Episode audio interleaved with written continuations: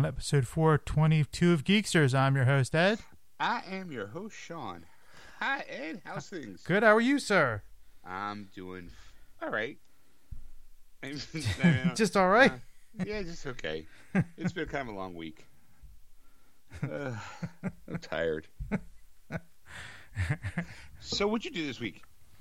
Uh, well, let's see. Uh, I'll start off with, um, you know, as as I've talked about many times in past episodes, um, I watch about collecting DVDs and movies, Blu-rays, and you know, there's like there's a Dollar Tree, and I mean, I, I imagine it's it's across the USA. I don't know if it's worldwide or not, but across the USA, there's these stores and they're called dollar stores, and everything's a dollar, you know, and there's collectors out there that will go out and find movies. Now, a lot of it is like the horror B movies, you know, stuff right. that couldn't sell, you know, and they had they had got a release from somebody from somewhere, and it didn't do well, or or you know, it's um, it, it just didn't get missed. If like you know, you're not gonna find it in your Best Buy or Target, you know, Walmart or whatever. It, it right. made like these little niche stores or whatever and uh, they end up going to the dollar store. And then there's a bunch of movies actually. They're like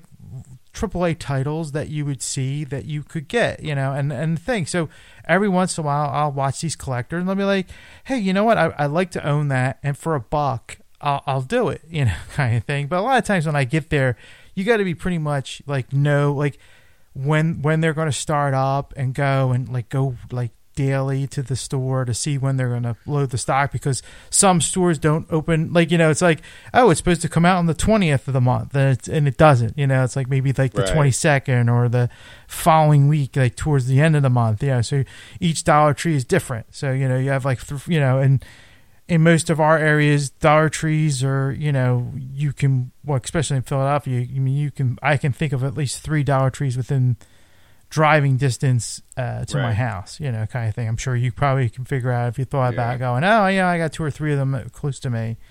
So, you know, so it was like over a week ago that I see these videos and I'm like, ah, oh, you know, and I'm like, you know what, I, I couldn't go. I was busy. Um, you know, not be able to go that when I saw these videos, I'm thinking, oh, it's too late. You know, it's like going. So Thursday night, I'm out and there's a Dollar Tree in the same lot that I'm out at, you know, because I was doing something, and I was like, oh, you know what? Let me just go in and see, just for ha-has, just right. just for laughs and yeah, okay, but because usually they have a poster out front. It's called Wow, uh, Wonders of the Week or something like that, or it's some some some thing that they think it's it's their weekly special kind of thing that they forefront in the front of the store and usually they have the posters up for the movies and stuff. So I was like, okay, I saw something else. I'm like, all right, maybe it's in the electronic section. I'll go there. As soon as I walk in, though, it was loaded with movies. I was like, holy crap. I like either either this store got didn't get picked over or I was just lucky, you know. Big ray of light hanging over by the discount like, DVD oh. Ah. the angelic music playing, yeah. So I I, I, oh I, I angels from down above pointed down and went, "Give him his movies." yes. so I ended up getting like thirteen movies. You know, wow, for for for a buck a piece. Wow. Yeah. Mr. Moneybags. so it was, you know, so I was like, I'm like, you know, because at first I was like, you know, I was just gonna pick up one or two. You know, I was like looking through, and I, I, and I, as I kept going, I kept finding either movies that were AAA titles or. there were actors right. in there that I'm like, you know what? Just just because they're in it, I, am going to get it and uh, like the first one is uh, Don Jon. Oh, I have that. I well, I had that movie. Then I wound up like trading it in at movie stop. But I have the digital version of it with uh, uh, Scarlett Johansson, Joseph Gordon-Levitt. Yes, he plays kind of like a Jersey douchebag. yes. I, you know, I kind of wanted to see this movie, but I was like, I'm not going to pay full price for this. But for a dollar, sure, sure, right? Yeah. yeah, it's worth a dollar, right? And then the the bunch of these were like MGM titles. Is that it? No, it's not MGM. But these were like MGM titles. You know, MGM is a big studio. Uh, this one is New York, New York with Liza Minnelli and Robert De Niro. It's a Martin Scorsese film. I think it's back okay. from like 70s, so was, in 1977. So I was like, you know what? I mean, it's got De Niro and it's got Liza Minnelli. Well, not really. I mean, it's no Star Wars, but it'll do. right. for, for 77, there was other movies that came out that year. ah, okay. For a buck, why not? This one I kind of wanted to see, and and uh, uh, it, it stars John Candy, Canadian Bacon. I saw that one. Is it good? Where uh, no. I mean, it's. I believe it's he thinks that America is invading Canada, okay. and he is trying to prevent it or trying to stop it or trying to let somebody know. No one's believing him, of course, because why would America invade Canada? Or maybe it's the other way. Maybe Canada's trying to invade America. I, so someone's invading someone else. I know that Right. and I think he he's either trying to tell people about it, and yeah, I it, it, I remember watching because I was, I mean, I guess I still am a uh, John Candy fan, and when I saw it, I was like, oh, well, I like him, I like Uncle Buck, Planes, Trains, and Automobiles, and all the stuff he did on S uh, what do you call it, SCTV. I'm like, all right, I'm I'm a fan, and I watched it, and I was like, oof, oof, okay. Oh, uh, it didn't leave a good didn't leave a good impression. And I and I also like Canadian bacon, by the way. So I thought, well, this is a win-win: John Candy and Canadian bacon. You know, candy covered Canadian bacon. I'm in. There's no way you can lose on this deal. Right. It's a win-win situation: John Candy and Canadian bacon. Who's get me some egg McMuffins while I'm watching it. So, so I picked that. Like I said, if like I said, if these these movies aren't good, they're a box. Or you're going, hey, if- you know what? I spent, I, I buy a lot worse crap for a lot more money. Right. For you know, for a buck, why not? Uh, this one was the Joe Pesci's Eight Heads in a Duffel Bag. I saw that one too. Is it good? I, it was all right. It's all right. It's it's Joe Pesci trying to be a, a gangster in a comedy. you know, Uh, like, I think I think the plot is there's eight heads in a duffel bag. This as the title says, and someone loses the duffel bag, so it's a big thing about trying to get it. It's you know like that wacky situational comedy. Right. Like, oh my god, there's eight heads in a duffel bag. We need to find them. Whoa! whoa. You know, like oh yuck yuck, the laughs. Oh my god, there is a dog with its head in the bag, and he's going to pull out a head any second. Oh my god, and scare the living crap out of a bunch of people. We got to stop it. Do something crazy fast. I, I, I legitimately think that that happened in the movie. Okay. Well, there, that's the thing. Well, there's a bird actually with like tearing off the uh, tag on the on the bag, but I thought, yeah. Okay. Um, then I bought uh, the Elvis as Kid Galahad. It's a boxing movie with Elvis Presley. So I was like, oh. The the plot of Eight Heads in a Double Bag is a mob bagman finds that his luggage containing the proof of his gang's latest hit has been switched. Dun, dun, dun. That, that's it. That's the whole yuck yuck of it. right. All right. So, So- what else was it? Was the next one? So the other one was uh, Kid Galahad. It's uh, an Elvis Presley film. He plays a boxer. Okay. So I, have heard, I've heard of that. Um my mom is a big Elvis fan, so I'm sure she's would have seen it, or it's laying around the house on VHS somewhere. Okay. All right. What else?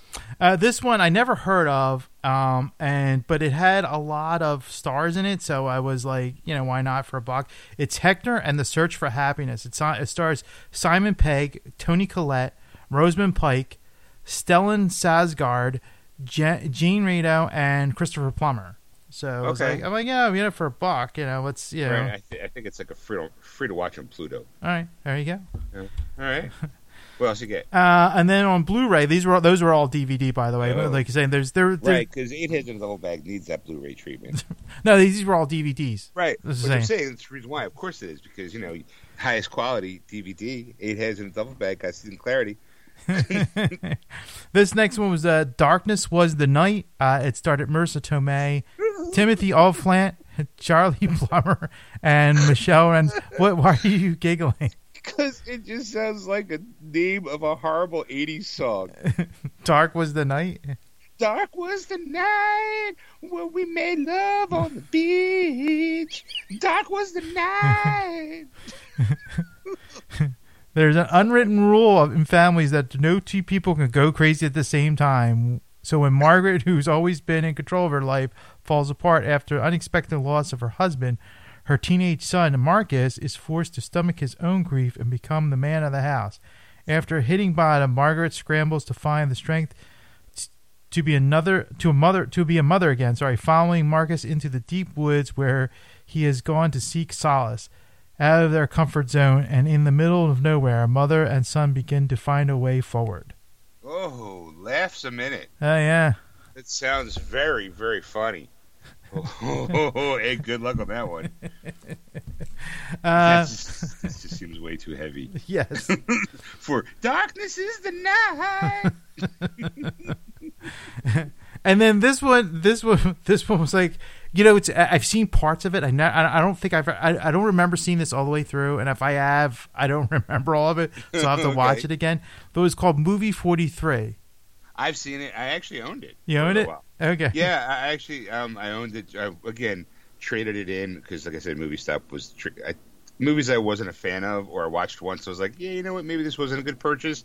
If it had a digital copy, I still kept the digital copy. It's it's basically people who like the movie Airplane and Scary Movie and all that stuff. They decided to do it again with this thing called Movie Forty Two. It, it, it was I, I don't think I don't remember. I don't think I laughed once. I don't. I don't. I get kind of. I mean, I might have watched it by myself. I just. It wasn't.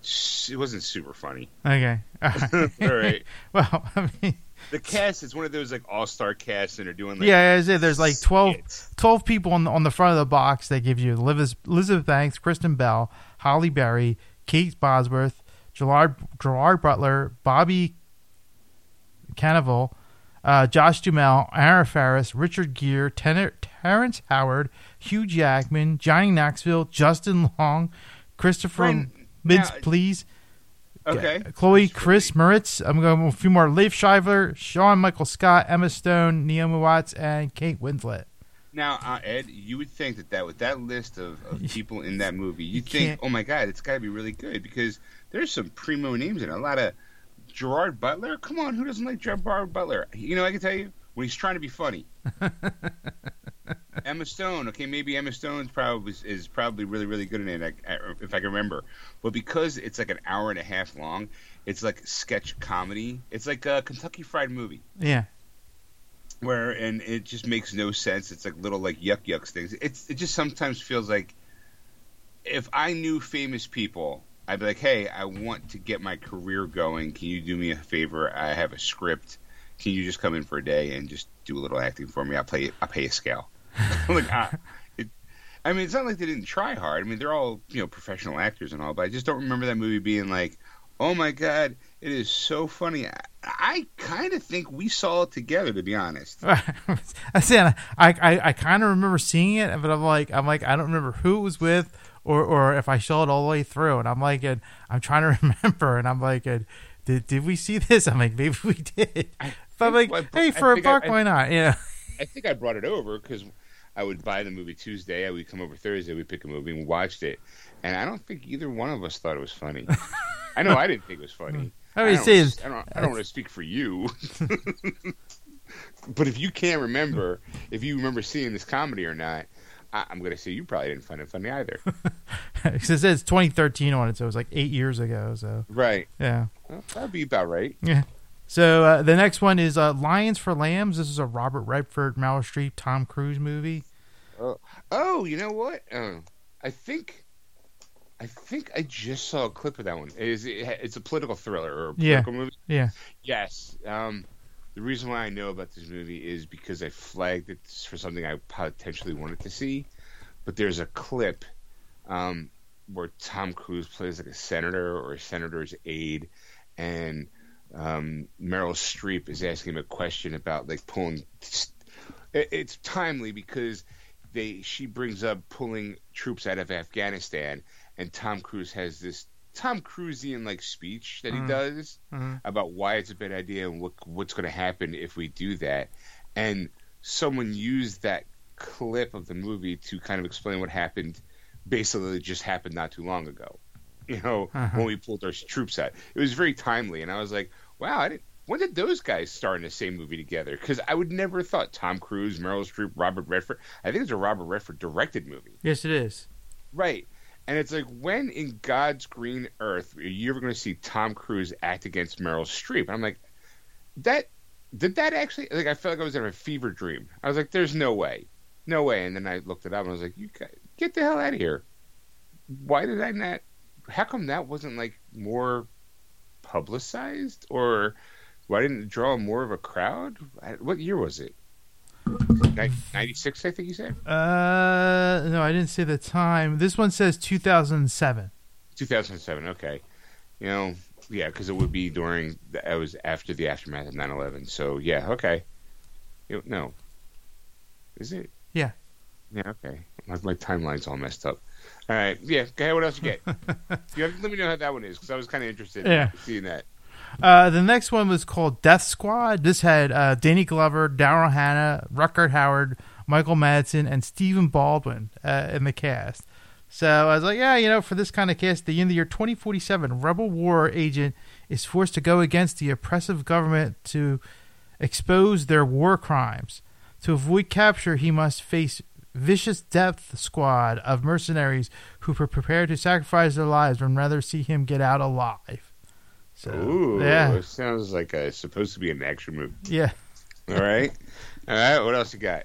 Uh, this one was called Masterminds. It had uh, Zach Galifianakis, o- Owen Wilson, Kristen Wiig, and uh, Jason Sudeikis. It's supposed to be based on a true story. Yes, it's it's so well. It says inspired by a ridiculously true story is what it was. Uh, Zach Galifianakis is armed and dangerous, funny in his first hilarious action comedy inspired by by an incredible by an incredible but true story. David, i- i- who's played by Galifianakis, and his unassuming armored truck driver who longs for adventure, lured into the scheme of a lifetime by his beautiful work crush Kelly, who's played by Kristen Wiig, and her cohort Steve, who's played by Owen Wilson. Dave manage, David manages to manages the impossible and makes off with seventeen million dollars in cash. But when his partners in crime keep the loot and set him up for the fall, David must dodge authorities and evade evade a hitman played by Jason Sudeikis and find a way to take the money back that he that he rightfully stole. So Okay. That sounds funny. All right. and then I'm like I've been on a kick for uh, um, you know f- female assassins and and uh, in, you know intrigue. So this one was called Assassin's Target, and uh, it says Ros- Rosa, a master assassin with a knack for uh, poisons, is set out to search and destroy a mission against a spiritual leader, but conflicts within her own organization may spell disaster for her, and long before she even closes in on her target. So I was like, oh yeah. Who's pro- in that? uh, nobody. I mean, it's okay. Uh, let's Someone's- see here. Gemma, Gemma Gala, Ben Vinicombe, uh, Mart, Martine Swan, and James Giblin. Yeah, a bunch of nobodies. That, so, A bunch of bunch of uh, hungry artists. is, is the best way to put it because you know someone even Jennifer Aniston started in that first uh, troll movie or or Leprechaun movie Right. before she was Jennifer Aniston. So we all we all got to start somewhere. that's exactly right. All right. And then finally for the for the the uh, Dollar Tree haul, this one this is the reason why I went, and I, I was surprised to find I actually found quite a number of copies of this one, and it was on Netflix for a while, so and it's not now because I just checked just to see. It's called The Power of Grayskull: The Definitive History of He- He-Man and the Masters of the Universe Oh, okay. yeah, it was it was the documentary basically on about the toy in the '80s and how it grew in the movie and all that kind of stuff. So I I liked the the the uh, the documentary, and I'm like, you know, for a dollar, you know, I'll I'll put it in my Sure. collection. So why not? And then uh, later that night, I went out and I actually was at at um um tar uh, no uh, Walmart, and there was a couple couple things I picked up. These were these were- these weren't a dollar. one, one was five dollars, one was seven fifty. Uh, but one I just it caught my eye, and it was called Survivor. It has uh, Milla Jovovich, uh, Pierce Brosnan, uh, Okay. Régé-Jean Page, Dylan McDermott, Angela Bassett, and Robert Foster is the, the who they have on the top of this. But I figured, you know, uh, uh, Milla Jovovich, why not? You know, it's probably some kind of action movie that she's going to run out. Stationed in the U.S. Embassy in London, Foreign Service Officer Kate Abbott, who's played by Jovovich, has been hired to stop terrorists from getting into the U.S. But just when she thinks she's found she's found one, her boss takes over the operation. Soon, her colleagues are killed, and she is framed. Uh, wait, wait. Framed and hired a hitman called the Watchmaker, played by Pierce Brosnan, who's out to finish her. Kate Oh, must uncover the terrorist herself with the help of her friend Sam Parker, who's played by Dale McDermott, before they enact their attack. Yeah, my dad. Uh, I, was, I came in the house one day and Dad was watching that. Uh, it looked pretty good. What I saw of it. But again, Pierce Brosnan, Milla Jovovich. There, it was. It was pretty good. Yeah. And then finally, I uh, picked up because I liked the first one, and I know probably the other ones are going to be terrible. But it was a Tremors action pack. It's the first four Tremors Uh, movies. Okay. So I did. I liked Kevin Bacon and and uh, Fred Ward playing the uh, the the lead roles in this movie. I thought it was an interesting, fun, movie, horror kind of horror movie type of thing. So Right. um, yeah, so that's uh, that's all my purchases uh, uh, for movies. Um, I did see a couple of things uh, uh, Okay. this week. Um, we we continued on with our Terry Gilliam uh, movie-thon, and uh, Okay. Steve, friend of the show, Dave Sippin and I, he came over and we watched uh, Jabberwocky, his first solo uh, directorial project. Um, how do I put this? It, Sipon said this is his second favorite Terry Gilliam film. okay. Um. Now, did he was it? Did he already see it, or was this after the end of the movie? He went, "Oh my god, I think this is my second favorite Terry Gilliam movie of all time." This is that's exactly it. Okay. This is the first time Um, he's seen it. Um, he he was amazed because when I start telling him the story of like you know like oh you know I like these movies and then I found other movies that he directed and I ended up collecting them all. So I'm, I'm I, you know I really got into Terry Gilliam. I haven't seen these movies and I like laid them out basically because you know sometimes when you're with Sip on like we can chat all night and like you know tell stories and, and and do whatever but we never really get to like see movies and i'd rather just see a movie. And not that i don't want to chat with the man but it's just like after a while you're telling the same stories over and over again that you Sure. you know told. So you kind of just want to you know do something else. Um so yeah, so I always every week now I lay all the Terry Gilliam movies out. I kind of put a pile of all the stuff we've seen, so she, you know, you can see that all the ones that I know we've seen at one point in our lives, and then ones we definitely like. I definitely never seen, and I I know he said he's never seen them, so he was kind of like, yeah, you know. So he, last week when when we were when we were doing this, it was it was either th- this or um, I think Brazil, and we ended up watching Brazil. So I was like, I was like, you know what? This week we'll we'll watch Jabberwocky since you were interested in this, and it's it's basically like a you know a, a fantasy kind of movie, and there's a there's a uh, there's a creature that's that's uh, invading this vi- like this like uh, I should say kingdom. Um, you know, but most most of the most of the people live outside the, the, the kingdom, outside the castle, and then there there was a town, and then the basically the people that uh, own shops in the in the castle kind of control it with the king, so they kind of are in control of everything and the money, and, and you know they're they're of course making all the off the off the rich, so. Uh, the, the guy who's uh, the the star of the show is Michael Palin. He plays a, a, a person that comes into the city to try and to the castle basically, and and trying to make money, make a way for himself because he's in love with this girl who really doesn't care about him at all. So he ends up, you know, trying to you know impress her by being you know, Right, because he feels like if he's rich, he she'll fall in love with him. exactly. Right. So, it, it, you know, it, there there was no really magic involved. The only thing that was magical was kind of like this Jabberwocky that looked like a basically a a gigantic turkey, as you could say. That that there was thing because I'm not going to get the the whole story. It was very complicated. It was it was interesting, but you every time you see Michael Palin because he was a, a member of the uh, um, Monty Python Right, he, Right. you figured you're gonna get some laughs, and there was some subtle laughs to it. There was there was some funny moments, but it wasn't as funny, you know, as, as Monty Python. You know, like like Right. so you you you but you go you, you go kind of it's not a funny movie. You know, like like I think they wanted to take this more seriously than Right. than it was, but um it wasn't. So, but it was. It, I recommend it. You know, if you like, if you like, you know, sci like sorcery movies or or medieval movies about knights and all, and and uh, chivalry and that kind of thing. This was this was an interesting take of it. You know, it was it was it was worth definitely watching, and I you know I kind of recommend it. You know, if you go, if you've seen them all and you haven't seen this one, definitely watch this one. Okay. Um, All right. so, and then um, I also watched um, the uh, the Muppets had a uh, Halloween special on Disney Oh. Plus. Okay. Disney's Haunted Mansion. Uh, Disney's uh, I forget the title of it to be honest with you. It's um, it's it's actually a Muppets Haunted Mansion or something like that.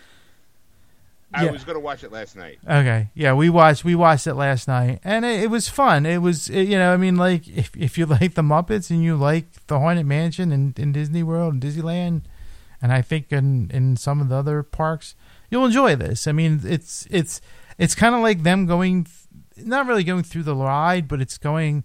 They have to survive a night in, basically the Haunted yeah, Mansion. plot is it's, it's Gonzo and uh, Pepe Yeah. have to sleep, spend the night in a haunted mansion. yeah. It's like I'm assuming money.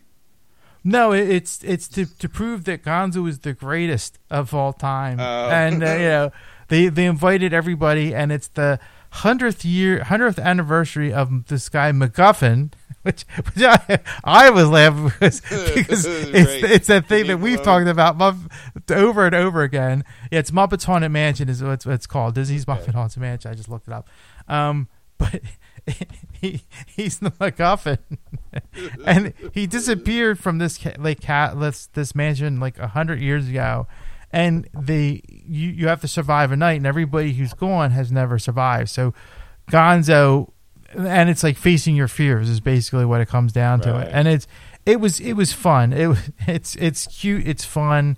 It, it, you know, it, you know, it has it's it's the typical kind of like Muppet Show uh, uh, style where you know uh, um, uh, a lot of the Muppets play ghosts in this, and you know, yeah. And I've if- seen the trailer. I I, I want to see it because as a Muppets fan, I feel like I, I I have to. It's only like an hour, not even an hour long. It's like 52 minutes. Yeah. I looked it up Yeah. because I was going to watch it last night, but I was really tired.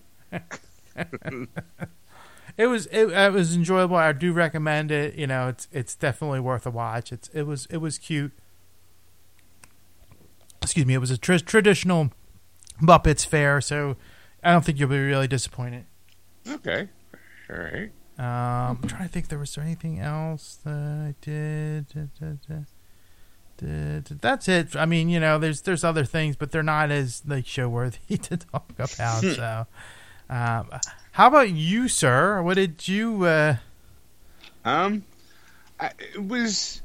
Well, let's see. Uh, this week I picked up uh, Far Cry 6 for the PS5. mhm. Um, I'll be honest, I can't really go too much into it because I haven't really had a chance to really deep dive. And, and here's what here's what it is. Um, you play as Dani Rojas. Danny's a female, by the way. Um, and I'm going to go back up when she's the main protagonist of the mo- of the game.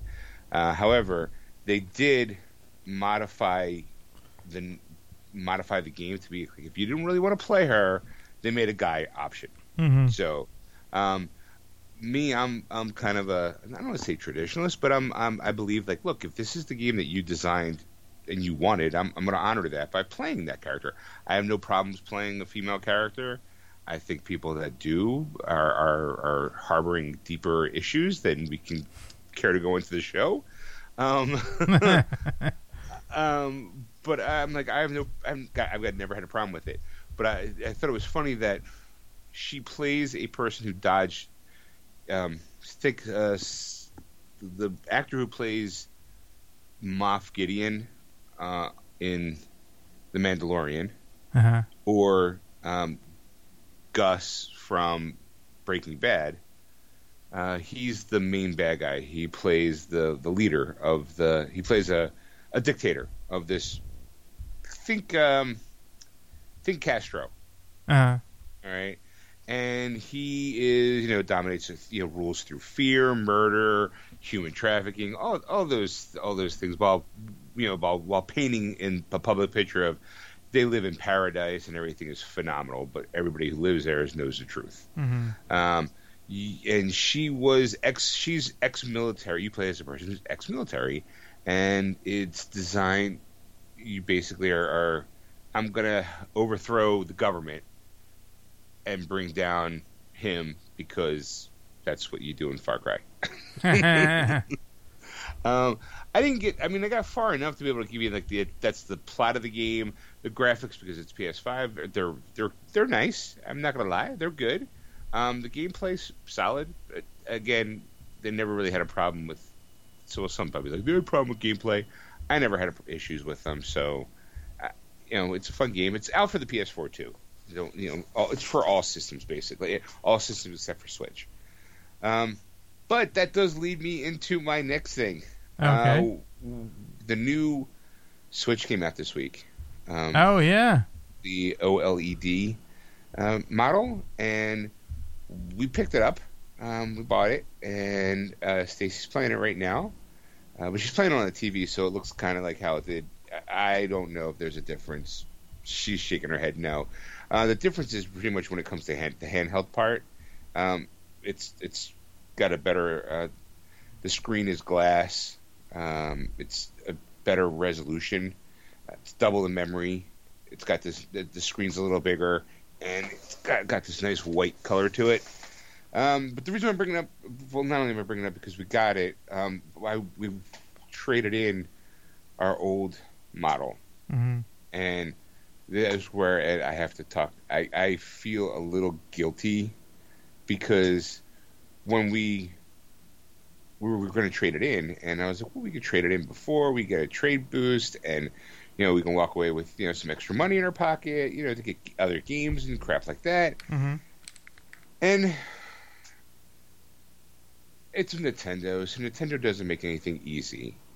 So we, so we did, you know, we thought we did the right thing by, you know, like we backed up everything. We had there was some stuff that wouldn't transfer over, um, but at the time you're like, okay, well, it, it, it is what it is, and it turned out it kind of. Long story short, Stacy lost like 700 hours in Animal Crossing. Oh jeez. Oh my god. You didn't get murdered? No, no. Close. Um, and and she also lost uh, her, well, not sh- all of her uh, stuff from S- Splatoon 2. oh my. So she now has to go back to level one when she was at level 53 before. Um, I, I there's there's jokes I can make. Like, I mean, she self-admittedly said, you know, she's more upset about the Splatoon stuff than the Animal Crossing stuff because she she hasn't really played Animal Crossing in in, in a while. okay. Um, I was I, I'm going to say almost half the year, maybe. Oh wow. Um, so so it wasn't like it, while it it was she compared it to like well Sean like what if you lost everything from from Destiny, a game I have not touched in ages, but I've worked really hard to get my character where it's at, and if I lost everything, I I would be upset as well, like as, as she was. Um, so she right now is actually playing Splatoon um, to Splatoon two to try to get back to where she was at, but see, she's playing the I think the story mode. Hmm. um, the Animal Crossing. She actually started Animal Crossing again, which I was like, okay, like you know, go ahead. Uh, all new island, of course, uh, still the same name that she had before. Okay. Um, but uh, she's got some new new. We don't have all the we don't have the same old crew. We got some new people. she's got some new people. Um, I th- I'm I'm not on the island. I'm, I'm passing this. I'm passing this time around. uh, she, I got kicked. I got kicked off the island. Is basically what happened. I cannot be. I cannot be part of it, and no more. I am bad. I was like, fine. I'll, give, I'll start my own island, but I can't, but I can't because we only have one Switch, and you can only have one island per Switch. Uh, I'm gonna go buy myself uh, buy myself a, a Switch just so I can play Animal Crossing and have my own island, and now you won't be invited. I've got my own island with flapjacks and hookers. Right. You know what? Forget the. I'm gonna get my own island. I'm gonna get all the cool people, and we're gonna have parties. We're gonna have some fun, and, and you won't be invited. You, you, you know, if you hear that loud noise, it's the laughing and good times to the next island over. Guess what? That's us. yeah. So, uh, uh, yeah. So there you go. um, also, too, this week, um, actually today, I went to the movies to go see um, a little film called Scream. Oh yeah. Uh, it is 25 years old this year. Just to let you know, feel old. Um, so my sister, it was one of the very first horror movies my sister and I went to go see. You know, um, now in '96 when it first came out, I was you know younger, and she was even younger. She's 10 years younger than I am. So I was 26 at the time. She was 16. Uh, so we went to the movies, um, and it was good because it made. What was funny is that day we remembered. I, I'm sure. I'm I'm going on the assumption you have seen Scream. Oh yeah, no, I've I actually went to the theater and saw it. Right. So did so did Danielle and I. Yeah. And when we got home, because it was like the middle of the afternoon, we saw. When we got home, our phone rang the moment we walked in. Her and I laughed hysterically because neither one of us wanted to pick it up. it was like one of those like, how funny is that? We we saw a movie where the killer's using a phone, and so I, I'm watching it again, and I'm not watching it with fresh eyes. I'm watching it now with with the knowledge that there's two killers, and you know now more like behind the scenes, like oh, like this is where you know Courteney Cox and David Arquette fell in love and got married and had kids, and like there's some nostalgia in there, and like you know, but I'm watching it now through a different perspective because it's been a long time since I've seen the movie, and but I still remember you know the, the, there's two killers, spoilers. mm-hmm.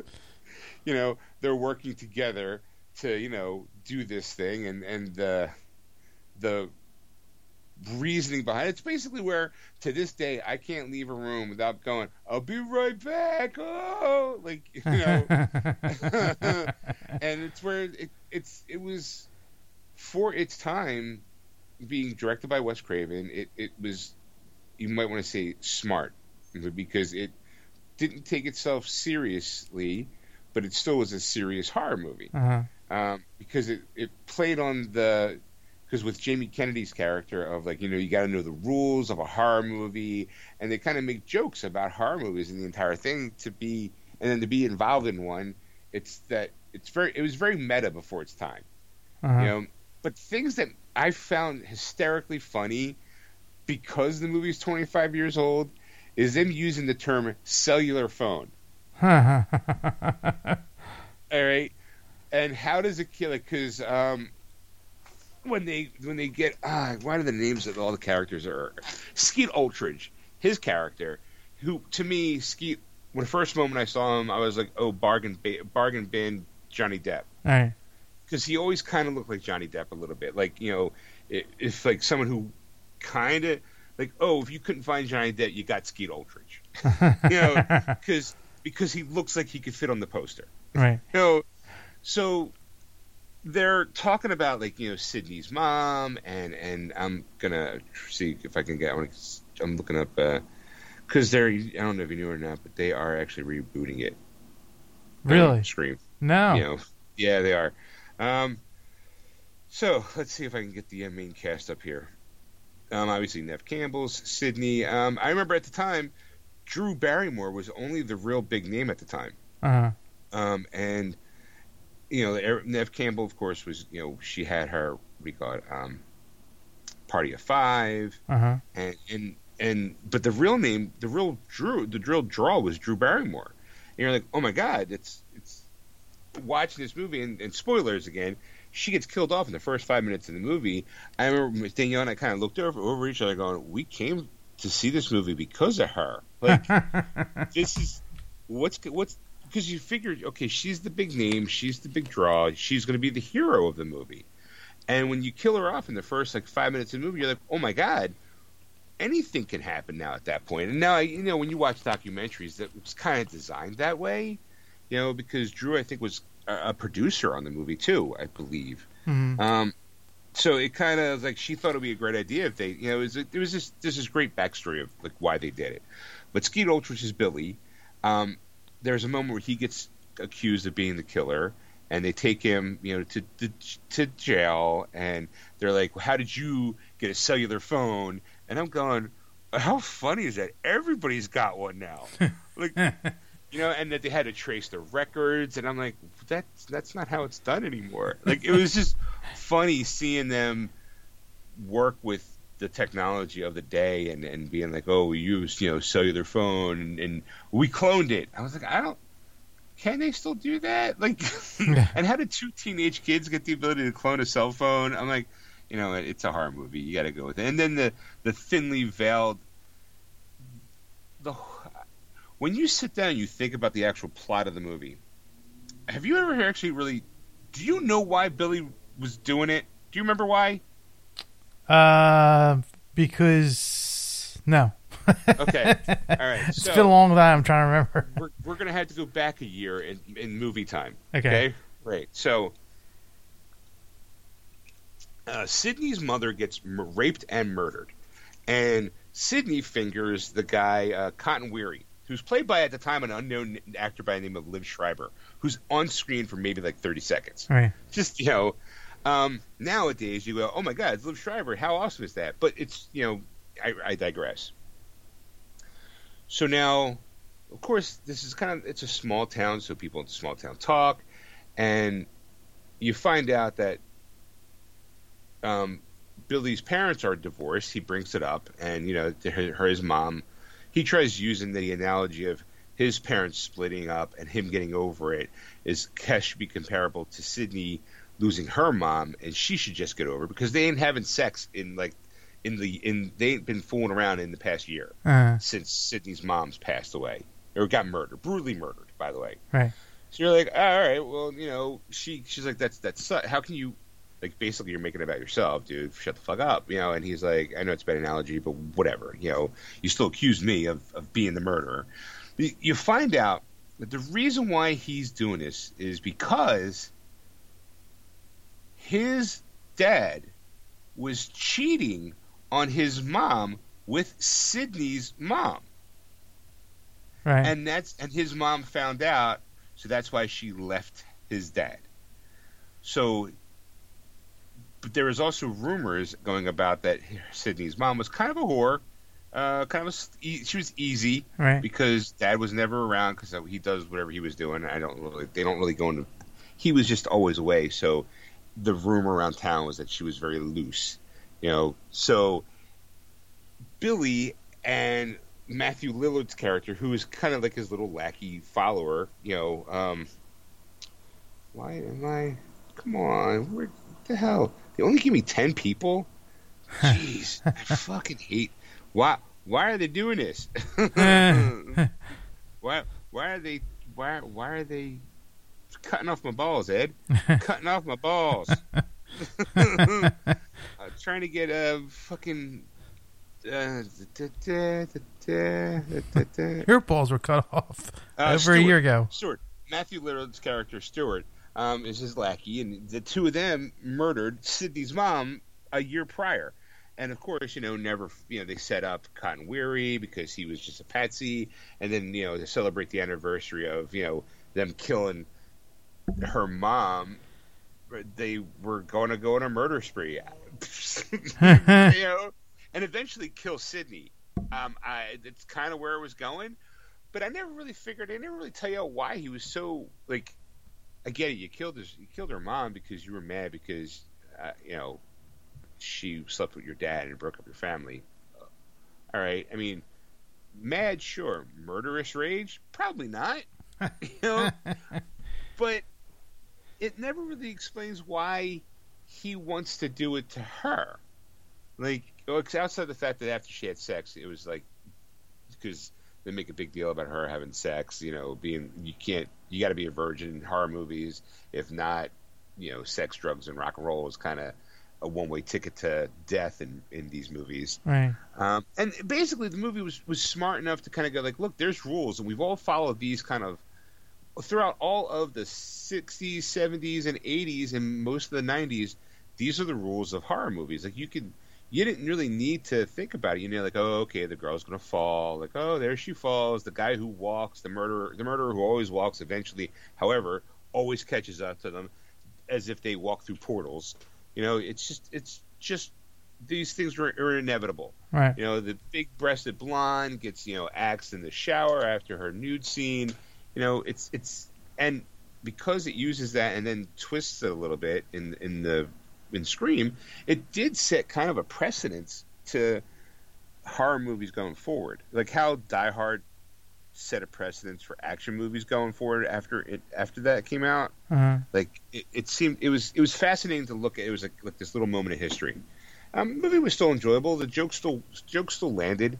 Um, like I said, I noticed that it was very like the interaction between Billy and Stewart when after they kill off Drew Barrymore's character, Stewart is like getting kind of like overzealous about the jokes and all, and you can see Billy when he tells him to stop. Like you can see the look in his eye, going, "Dude, shut the fuck up! You're gonna get us caught. Like you're gonna spill it, and we're gonna you're gonna ruin everything." You know. Yeah, and and some of the, like I said, some of the stuff still like works. You know, the jokes still work. The the scares were mild. I mean, they were mild back then. Um, it was just I'm like, all right, I can. And then think you know they made like three more after that, and then turned it into a TV show for a little bit, and now they're rebooting it. You're just like, wow, really? How do you? I mean, I'm I'm curious about the new version because now you have, I mean, with, with with the success of Scream, but also with the success of the Paranormal Activity movies, um, and the the we call it the Conjuring films. Like horror movies have definitely changed since then. Um, I do think that Scream helped start that, so I'm kind of curious to see how do you reinvent the wheel or do you pay homage to the original? You know what I mean? hmm like who gets to do the I'll be right back, because now what's going to happen is anybody who does that, you're going to now going to they have to change it in some way, shape, or form because now you're going in thinking, oh, okay, well, if you're going to have a Sydney character, it's going to have to be her boyfriend, it, you know, it's going to be have to be his best friend. You're going to you're going to go in with some preconceived notions, and they're going to have to find a way to, to spin it and twist it. So a part of me is kind of curious to see how they're going to do it. Um, that's kind of that's that's what I did today. Um, was to go to the movies. I do want to see. I have not. I've heard good things about the new Bond movie. Um, I have yet to see that. Uh, I want to. Yeah, I, I want to see Um, it too, but I'm like, uh, it's like it's it's. I don't know if my wife would go see it with me. so Right. I don't know where to go, you know. So if I don't, I, so if I have to wait till video, that's fine, you know. Right. Um, I also too um, watched the season finale of What If. Did you get a chance to watch it? Oh yeah, I forgot all about that. yeah, that's right. What if I forgot that? You know what? I'll be honest. I watched it last night. I just couldn't find the the moment in time to watch to shave off a half hour to watch it, uh, the ending. You know, it, it, it I struggled because I was like, oh, I really do want to get some game time in, but if I don't watch this episode, I, it's going to be something. I'm going to be like, no, Ed. So how was it? I didn't see it yet. You know, I, just, I didn't. It's not that I felt like it was a homework assignment. It's felt like because I I've loved the series to you know even now. So part of me is like, well, you know, you want to watch it, so just watch it. You know, it's also going to talk about it on the show, and if you if you don't watch it, you already know Ed's going to watch it. He's going to want to talk about it, and so you kind of have to, you got to fall in line, son. Fall in line. yes. Um, I thought it was okay. I didn't hate it. I also, and we talked about it last week when, with the cliffhanger of, you just you have to bring in every other fucking story, like one person from each story to be like, oh, this is how we're gonna do it, to tie in all the universes into yet a one big giant universe. I guess you gotta say. Uh, it just it frustrated me. It just feels like you know, we've already. It just feels like a MacGuffin at this point. It, it just it's like so. This is the only way you can guys can come up with a plot is by going, oh, okay, we're gonna we're gonna have the Watcher go through and pick a person from this era and pick from this show and pick from that show, so that way they're all, you know, somewhat familiar. Um, I think the only thing that wasn't familiar probably was like the Tony and Gamora, the two of them together. I don't remember that episode. Well, um, um, um, um, I, I kind of know what why, but uh, okay, but, but I'll, I'll, wait until you're done. So, um, I thought it was okay. I didn't hate the episode. Um, outside of the mild frustration of like, of course, you got to tie it all together. Um, animation still blew me away. The whole season of animation has been just blown me away. It's just looked really pretty in some of those things. Um, I, I, the ending itself wasn't really too. I wasn't like, oh, they did that. Um, did you watch the end credit scenes too? Oh yeah. Okay. You know, leads off with like a spoiler, not a spoiler, but like a, ooh, here's a mid credit scene, which you know what, I know they've gotten that's their thing, and they've brought back the hey, let's make sure everyone watches how this movie was made because we're going to put a bumper in, in it. Um, the bumper that they had for this one, I was like, uh, okay, like, do we have to? Like to me, the joy of the What If series and comics was the fact that they were all standalone. That you could, they were like like little Lunchables where you could sit down, have one, feel full, and not have to eat another one for like another month. Right. You know, it was something that you ate, you read when you were like in the mood, and you didn't have to worry about did I miss something? Because who's that person? Like case in point, Gamora and Tony. And I'm like, I don't remember. I've seen every episode. I don't remember that. Did I like whatever? Like, I still felt like, well, did you have to bring in Party Thor? Did you have to bring in, you know, the, the I just felt like, come on, you guys couldn't use the Guardians of the Multiverse? Like, couldn't you just picked anybody else? Anybody? Like, this is a perfect time to bring in new people. You know, you could have. You could have brought in Baron Zemo. We all know what he looks like. You could have brought, brought in Falcon, which surprisingly, now that I think about it, it's been kind of. no. he was in. He was in the. He was in the, the zombie episode. Um, mm-hmm. I think personally, they'll do anything to give Tony Stark the shaft in every single episode he's in. like it's like, oh, we can't get Robert Downey Jr. to actually be Robert Downey Jr. So you know what we're gonna do? Every chance we get to have Robert Downey Jr. on screen, we're gonna kill him off. that way, we don't have to. You know, no one can go. That doesn't sound like him. Yeah. you know, it's like, okay, sure. I just felt like, really, this is the guy. Uh, unless you're trying to prove a point that Tony's death is inevitable in all universes, but I just like, really, does he have to? Because some of them, it just felt like we're like just cheap shots. like, like, really, like, uh, okay. Um, ultimately, though, I, I did enjoy not only the episode but obviously the series.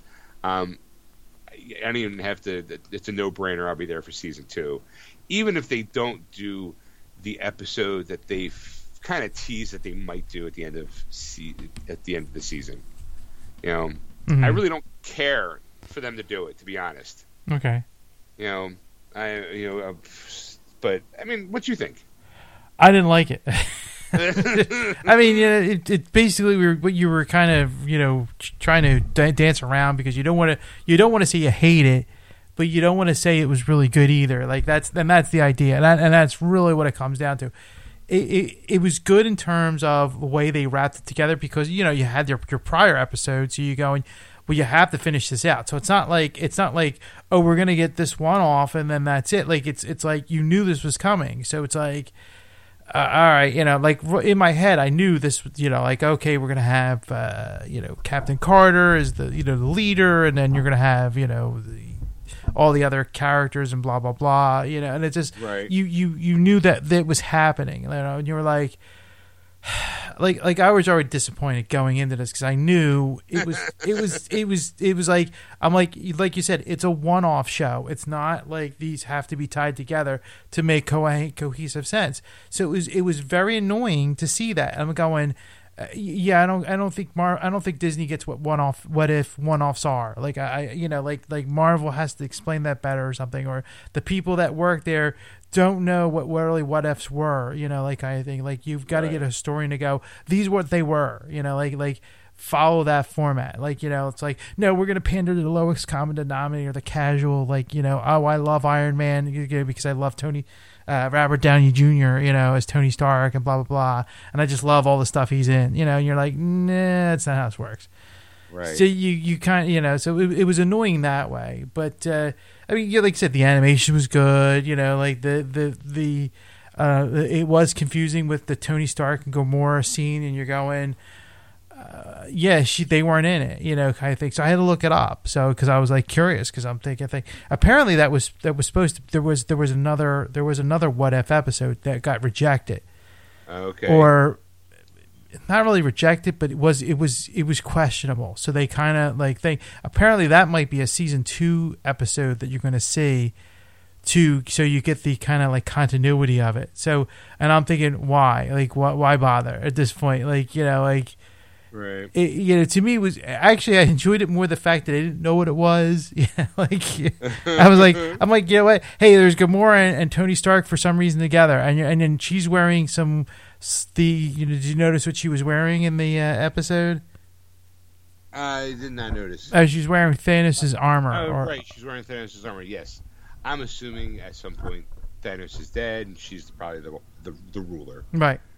you know, she's would be she's taking over the Mad Titan spot. Right, exactly, and then you know, and Tony Stark's like one of her lieutenants, basically, and then it's different. She's not, she's not doing the destroying half the world. Like she's, she's Right. trying to save the universe, and that's like the whole idea. The the two of them working together, um, and that's why he mentions the blanket over, you know, the the iron suit blanket over the world, like kind of thing, is his idea, you know, and that's kind of the idea of how how this is all like it was going to come about, like.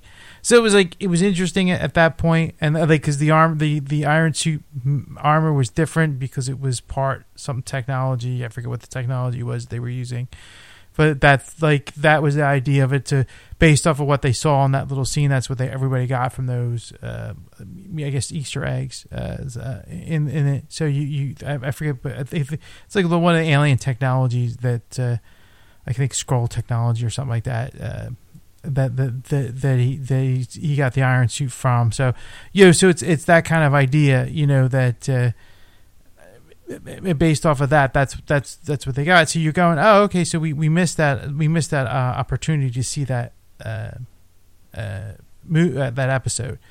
But then, like I said, though, going back, you're going, uh, you know, I just wish they didn't tie it back, you know, altogether. Like, why why Right. did they need to do this? Like, why why couldn't they just do a one off and just one off it all to the end? And you're going, yeah, you know what? I was satisfied. It was was great nine episodes, and I couldn't for season two. Like, granted, yeah, I watched season two. There's not like it's not like it sh- it shut me off. Going, yeah, I won't watch this. This is terrible. You know, because I'm going to go. Uh, Right. you know, hopefully they they learn from this. You know, uh, probably not because it's probably like it's the highest rated what if Marvel show ever. You know, or you know, kind of thing. And you're going, son of a bitch. You know, like, and and and th- that's the thing. Like like you know, people people wonder. It's like, yeah, no, it's not supposed to happen. Like you know, it's not supposed to have all these tie-ins and. You know, like, like it's just a, a one episode. What if this happens, and that's it. And then you, you kind of conclude, oh, that was interesting, and, and you just kind of move on from there, you know, kind of thing. Now, granted, like I said, some of them, I, I think if they made it a little longer than thirty minutes, yeah, maybe maybe be, be better. Because sometimes I don't think they're going to get everything they can in a thirty-minute episode, you know. Uh, Right. uh, you know, understanding. I'm not saying a full hour, but they do 40 minute, 45 minute episodes. I mean, you know, they, they could definitely, you know, do fill that in and, and make it work, you know, but what do I know? I don't work. I don't work there. I just buy their shit. yeah. Uh, yeah, like I said, I, I, I didn't hate it, but I also wasn't like thrilled. But I was I, at the end. I was just glad it was over, and not in a bad way. I was just like, okay, if I had another helping of this, I'd probably be f- too full. All right. You know, I'm just like, okay, you guys, it was enough for me, especially when you're tying it all together. I was like, you know, man, so we're never gonna see like you know like what if this or what if that. If, if I, there's a part of me that just really hopes that when season two comes along, they just don't do it like that. I, I mean, because you're trying to capture lightning twice in a bottle for me. When you do like, oh, okay, we're gonna take season one and then we're gonna tie it all together for a like a mega crossover event for the end of season two. Right. It's like, yeah, but you did that for season one. Why don't you end like on a quiet note? Like maybe end off like you know, like oh, what if you know Spider Man was uh, stayed as a professional wrestler? Do something stupid, Right. you know, like like or what if Uncle Ben never died, kind of thing, Right. You know, just something along those lines, and then be like, oh, okay, and just just be that that episode, or what if Tony Stark was still an alcoholic? Let that be a, an episode, or you know, like what if Magneto is their it wasn't so shitty.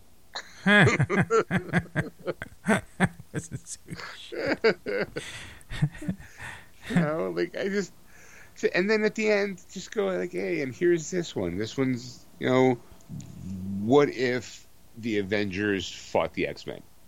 You know, just, just something stupid, and I'd be like, okay, good night, everybody. See you in season three. Peace out. Boom. Drop the mic and leave. You know. I don't want the the Uber tie-in. It doesn't all have to lead to a mega event right. where you got to get everybody like, okay, we get the, get the band together. We don't even know the players. Doesn't matter. Get them all together. We gotta. Here's a big band. We need them all to be together for this for this big giant fight. Why?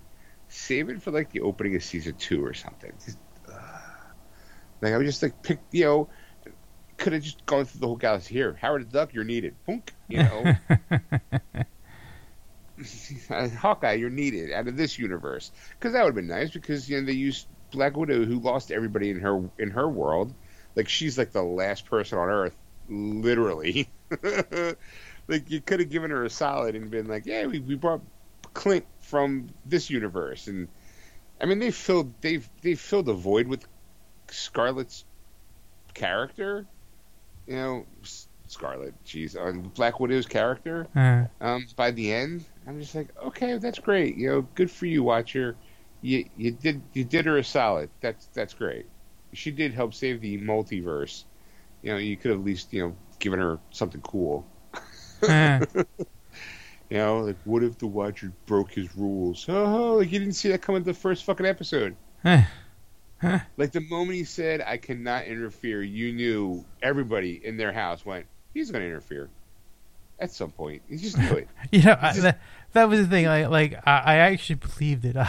I'm, I'm one of the few people that bought that. You know, I'm not a thing because you know it's always kind of started out that way. Like I never get involved. Then every once in a while, when they would see him, you're going, "Wait, he's not supposed to be seen." Like it's not like it's it's not really like the point where he's going to you know uh, appear in the episode. Like it was kind of like a nice to see like the kind of like he's watching you know like kind of thing in the background. I was like oh that was that's Right. that's a pretty cool shot. But then like sometimes you'd see him and you're going uh, that's not right. Like you know they're not supposed to see him. He just sees the stuff. Like like how is it the reverse? Like no. Right. like it's one way. Like you know, it's just dumb but He's called the Watcher, not the Seer. right you know, not the involver right. um, I, I keep a hands off. My entire existence has been. I got one job. My one job is to watch. By the end of the season, I'm going to fail at that job. Like, I'm going to be the worst watcher ever in the history of watchers. And trust me, there's a lot of them. that's the same This is just brought this up is a- just my multiverse. You should see the guy who hands down two multiverses over. He's got the GI Joe Thundercats era. Boy, is he in trouble. uh, three, three, three universes over. Star Wars. Whew! Don't get me on the what if Jar Jar Binks was a Sith episode. You know, what if Luke fell to the dark side? you know, I'm telling you, I got it easy. I got the Marvel universe. Shit happens all the time, but you know what? I'm so bad at this job. I, people see me when they shouldn't be seeing me. You know, I would have liked to have drank with Thor and his friends. Did I? No. You know why? Stupid watcher. I got them rules I gotta follow. oh wait, my job is now threatened. Uh, shit, I gotta do something. I'm gonna break my rules. Try to. you should Like, brought on the- Watcher Trials or something. Hey, like he's the watcher. Just go watch something else. just just go go watch another universe. I mean, it's you got one job watcher. You're not you're not you know it's no interference. It's like it's like finding like your favorite soap operas getting canceled. and You start a, a letter writing campaign. like, dude, it's gonna be over. It's okay. Things come to an end. It's it's okay. Your whole existence based upon watching this one universe or this one multiverse of things that could possibly happen. Or are you making them happen because you're like, oh, let's pose this question: What if this happened? Doink! Now let's watch what happens. you know, like maybe you're maybe you're the problem, Uatu. You know, it's, it's like, uh, oh. Says, yeah, it's my job. I watch. You should see the other guy. The other guy, he's called the lurker. That's what he does. the stalker. Right. Don't even get me talking about the masturbator. That's the worst galaxy ever. Everything's sticky. You know, ugh, it smells smells like sour milk. sour milk and bleach. Ugh. Nobody likes that galaxy. Trust me. No one even likes that guy. uh, yes, I watched that. Watched that. Did I watch anything else? I'm still going through my Bond movies. I'm at Quantum of Solace now. All right. Um, I you, after watching uh, his first one, Casino Royale, I really, and even actually Die Another Day, um, the last Brosnan one, the stunt work, the choreography on some of those stunt works was really, really nice. Uh-huh. Like really, like that whole in Die Another Day, the whole car chase on the ice through the house, through the ice building. I'm like, that was structuring kind of cool to watch. Um, and then the parkour in Casino Royale, them running up and down the, through the construction site was was neat and cool, and I was really into that. Um, right now, I'm in Quantum of Solace. I mean, I know there's the writer's strike that happened during that one. Not my favorite. I'm kind of still confused about why things are happening the way things are happening. I, I know that it has to do with the woman that Bond loved being a double agent or being screws him over and he's on a revenge mission. But I don't remember exactly how it ties to the guy who's trying to save the. I don't really remember how it ties into the big bad guy. huh. It's not his because she had a boyfriend and he apparently was being threatened. She was being threatened, like if you don't do this, we're gonna kill your boyfriend. So she did that thing, and not only she feels kind of guilty about it, so she kind of kills herself. Spoilers, but obviously the blood's on someone else's hands. So Bond, of course, now wants blood for that, and then it ties into the second movie. One of the very few direct sequels, I'm going to say, which is kind of frustrating. Out of the 50 year run of Bond, two movies are linked together. You know, in in like direct sequels. Uh-huh. I, am like, all right, so why is he going after this guy again? Like, I don't. Yeah, I still don't get it. Huh. like, all right, I just gotta get through this one, and then I get to, you know, we call it uh, uh it's not Skyfall. It's uh, is it Skyfall? Yeah, it's Skyfall. Skyfall's right. next. You know, I like that one. Javier Bardem is is a really great Bond villain, only to be you know trumped by what's his face from Inglourious Basterds and in, in Spectre. You know, I'm like, all right, I'm sure, and I really, like I said, you know, that's kind of like I said what I've been doing. Uh-huh. that that has been what I've been doing the entire week. All right, movies, movies, games, and TV. but Ed, that being said, I am off Wednesday. What's coming out Tuesday?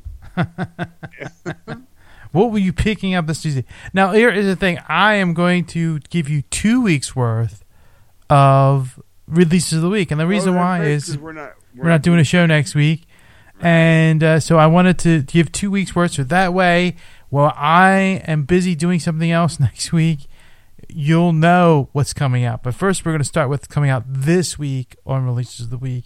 Uh, right. The Green Knight is coming out this week on the, all the uh, major. Uh, Apparently, that's that's getting a lot of good buzz. It's every time I see like an ad for it, it's been like, "Oh my god, it's one of the greatest sci-fi epics, or it's one of the greatest fantasy epics of all time." And I'm like, "Really? Okay." Like it looks interesting enough. Yeah. So uh, part of me wants to check it out. Yeah. Um, Well, Mm. this Tuesday you could if you're this way. right. Good Uh, to know. Yep. Uh, a lot of 4Ks coming out this week. Uh, not a lot, but just a, few. Um, Carlito's Way is coming out on 4K. Inglourious Basterds, you just mentioned that, is coming out on 4K this week. Um, Misery is also coming out on 4K this week.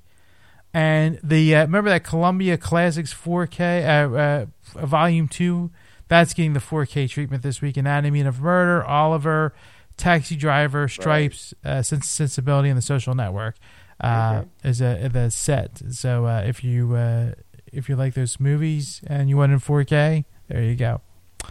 Um, getting the uh, Blu-ray treatment a little bit here. Um, Friday the Thirteenth eight movie collection is getting a steelbook Blu-ray uh, with the digital. So uh, Nice. oh, Steelbook Blu-ray yes, with you, all eight movies. that's right. And it's it's What- not it's not just a Best Buy exclusive. That is also on Amazon, so you can catch Hmm. it you know, anywhere. Yeah, the problem is though. I mean, let's face it, it's only eight movies. Did they not do? I'm gonna be like Ed. Which ones are in there? I, I, I feel like they do obviously one, two, and three. Uh, they do four. Uh, eight is Jason takes New York Uh, or Jason takes Manhattan. Um, nine, I don't remember which one nine, nine was, but I mean, I guess as you said eight movie yeah, collection. and maybe that's what it So- says. It probably ends. Uh, it ends with Jason takes Manhattan. Yeah. But there's two more. There's like three more after that. There's one of the best bad movies of all time, Jason Ten, where they put Jason into space. you know, he he becomes part Terminator because he's got the rope half robot thing going on for for, for his mask. So I'm like, okay, well that was Jason Ten, and I don't know, are they counting Freddy versus Jason? I guess they're not counting Freddy versus Jason, but do you count Freddy versus Jason? And there's also uh, Jason Goes to Hell. hmm That's there's three right there. So that's what, uh, 9, 10, 11. um, I, I mean, no one wants to throw the remake in there, so I would I would probably avoid that one. Right. Um, I think those like, yeah, I just feel like why are those three not being put into it? I have no no. Huh. I'm talking that. I'm f- fascinated. It's a, it's a rabbit hole that I'm going to fall into. All right, Ed, what else you got? Uh, also coming out on a, a 20th anniversary, excuse me, edition is called The Wizarding World. It's a 10 film movie uh, collection.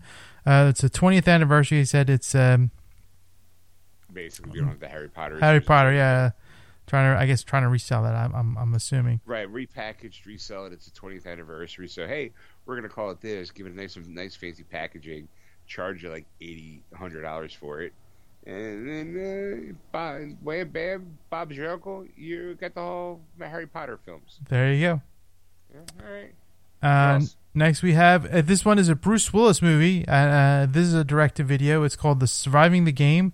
It's a man's life on his farm interrupted when a cop and a pair of dangerous criminals show up. Oh boy. So Oh, it just sounds right up Willis's alley. Oh, look, you guys aren't even supposed to be here. Now you're bad guys.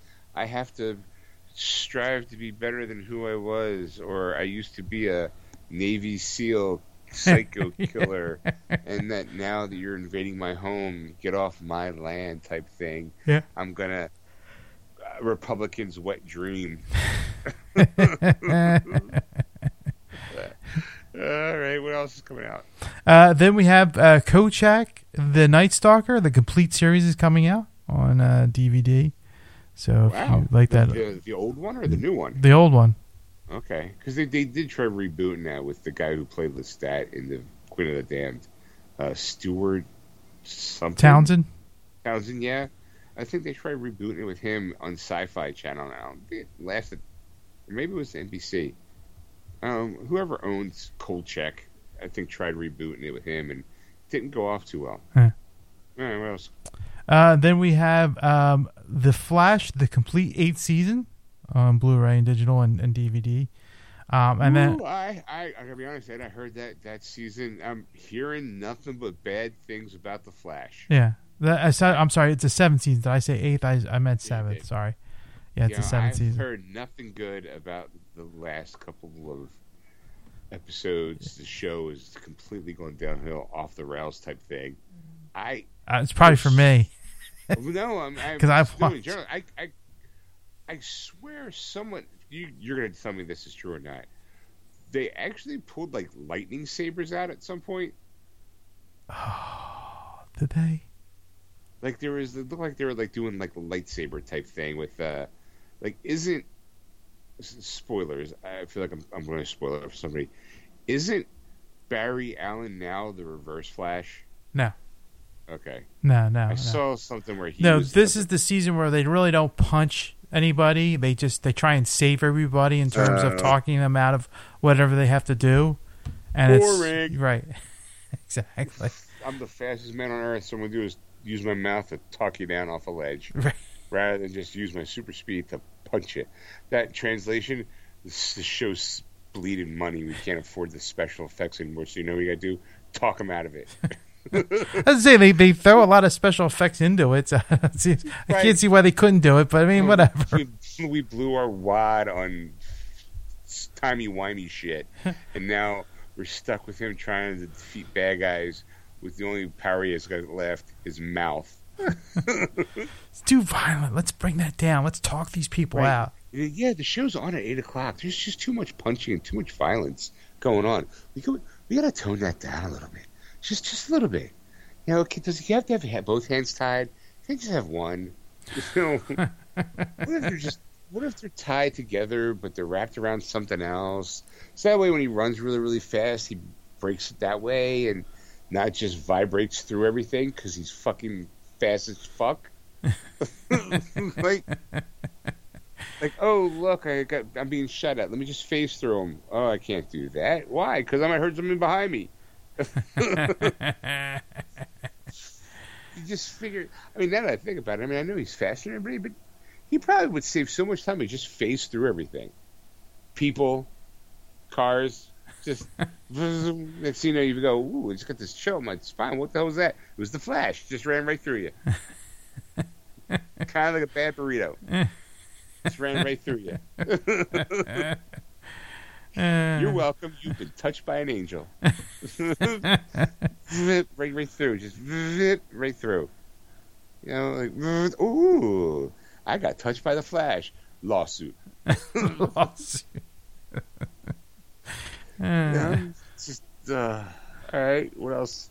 Uh, Black Lightning season four is also coming out this week. So Black uh, Lightning. Black Lightning. There we go. I've not, I, I have not seen an episode of the show. I want to. It's another show that I want to kind of like see how they're doing. Right. You know, but whatever. What else you got? Uh, then we have the Desperado, El Mariachi, and Once Upon a Me- Mexic- Once Upon a Time in Mexico DVD set. So you can get all three movies as one I set. I, I you know what? We've talked about this, man. You don't need to see El Mariachi. You just don't. It doesn't. It's only called that trilogy because it's Robert Rodriguez's first three movies, and the second movie is a remade, re, a remade version of the first movie. You know, I just I feel like that doesn't. You don't need that one to be. If you're a completionist, I guess you, you got to have it. But if you're just a fan of the movies, you don't need that first one. You just don't. You don't. It doesn't tie into the first one at all. In fact, if you watch one of them and then go right immediately watch the next one, it auto really it just feels like a remake. It Uh. does. So, so why? Uh, all right, what else? And finally, for uh, movies and TV, uh, Roadrunner, a film about Anthony Bourdain. Uh, this one's really more for my wife than anything else. Uh, it's uh, you know uh, the chef, writer, critic. He's on a bunch of shows. He ended up Right. hanging himself uh, a few years ago, and uh, so it's kind of like like I think like a, a, a documentary based on his life. Uh, so there you go.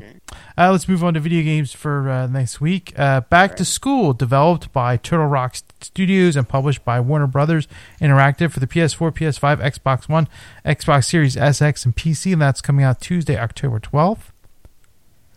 Then we have Disco Elysium, the final cut, developed and published by ZAUM uh, for the Xbox One, Xbox Series S and X, and Switch for Tuesday, October 12th. Then we have Monster Crown, developed by Studio Aurum and published by uh, Soedesco. Sounds right. Uh, for the PS4, Xbox One, Switch, and PC, and that's Tuesday, October 12th. Then we have Ori the Collection, developed by Moon Studios and published by Xbox Game Studios for the Switch, and that's Tuesday, October 12th.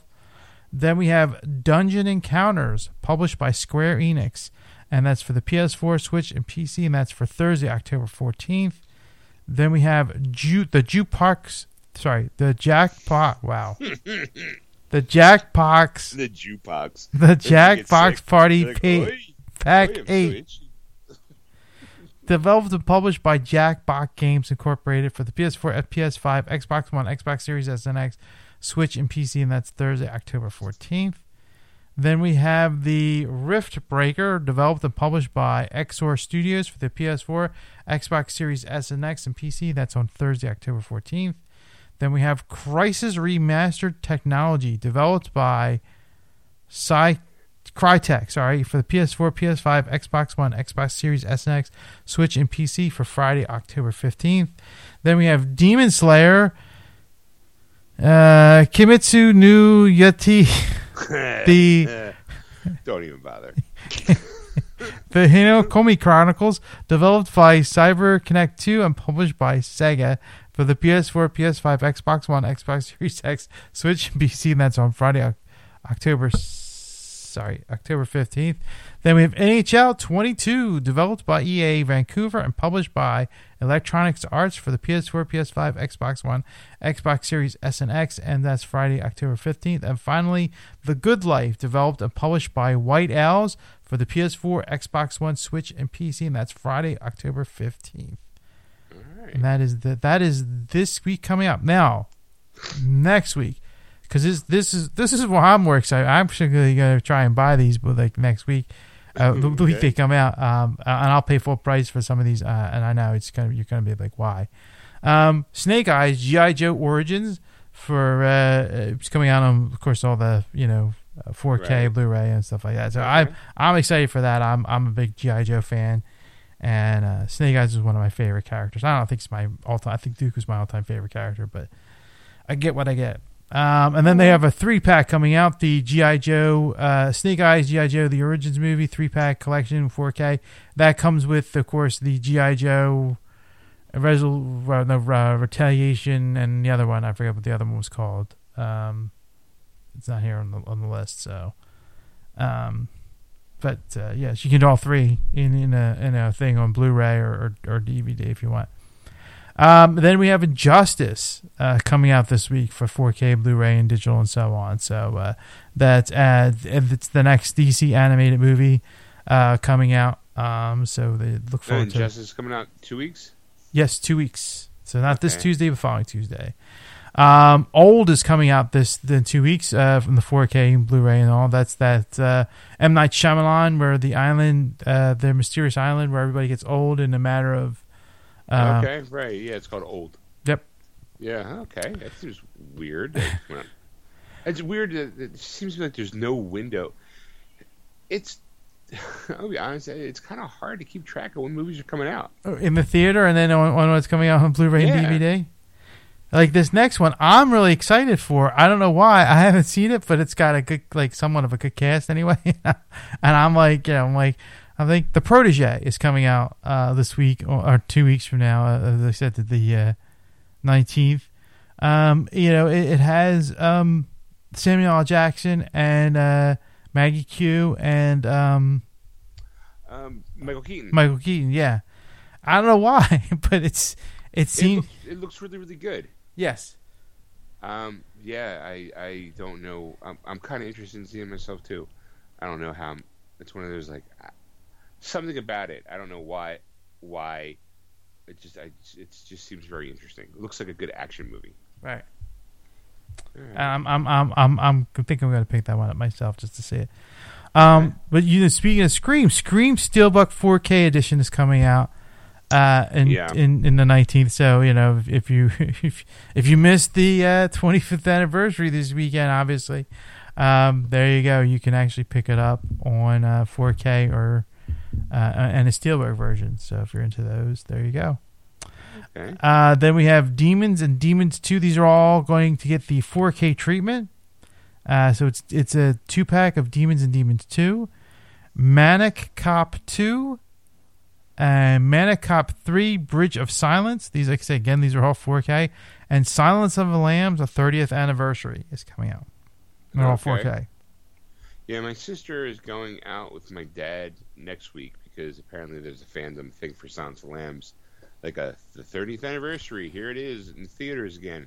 So it's, that that's what they're planning on going next Sunday. Well, there you go. And after that, you could pick it up on uh, in 4K. There you go. Look at that. All right. Next is the IP Man Forum movie collection. Uh, if you like those IP m- movies, you want to get them all in one set. There you go. This next one was just for me, just because of the name of it. It's Randolph Scott Western. Randolph Scott. You know the you know it was it was a joke in uh, um, um, Blazing Saddles, yeah. and that's the only reason why this is on that list. So. All right.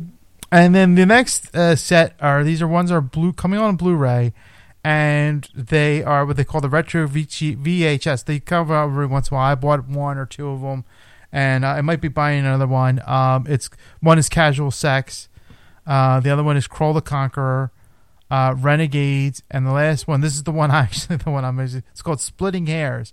It uh, has Rick Moranis and Eric Idle in this movie, and that is to me the I think the last Rick Moranis movie I seen in the theater. Um, oh. With with Eric Idle. It's about the two of them are um, they know each other. Um, one it plays the like a a um, what's the word? Uh, it's it's it's it's it's it's like Prince of the Pauper almost, but it's it's it's like a switch of birth type of thing, where Gotcha. one one they both get born at the same time. One is a in royalty, and the other one is the servant's child. And as they grow up, you know, the one becomes like kind of like a king or something like that, and the other one Right. becomes a servant or butler. And they they find out like the, in their lives that they're they're different. They're they're not who they are. You know, like I think like one's not the royal and one's not the uh, child, so they have to like kind of, kind of switch places, and it's weird because they're not used to because they were uh, conditioned our lives one way, and now they gotta think the other way because they're not who they are. Uh, type of movie. It's not as funny as it sounds,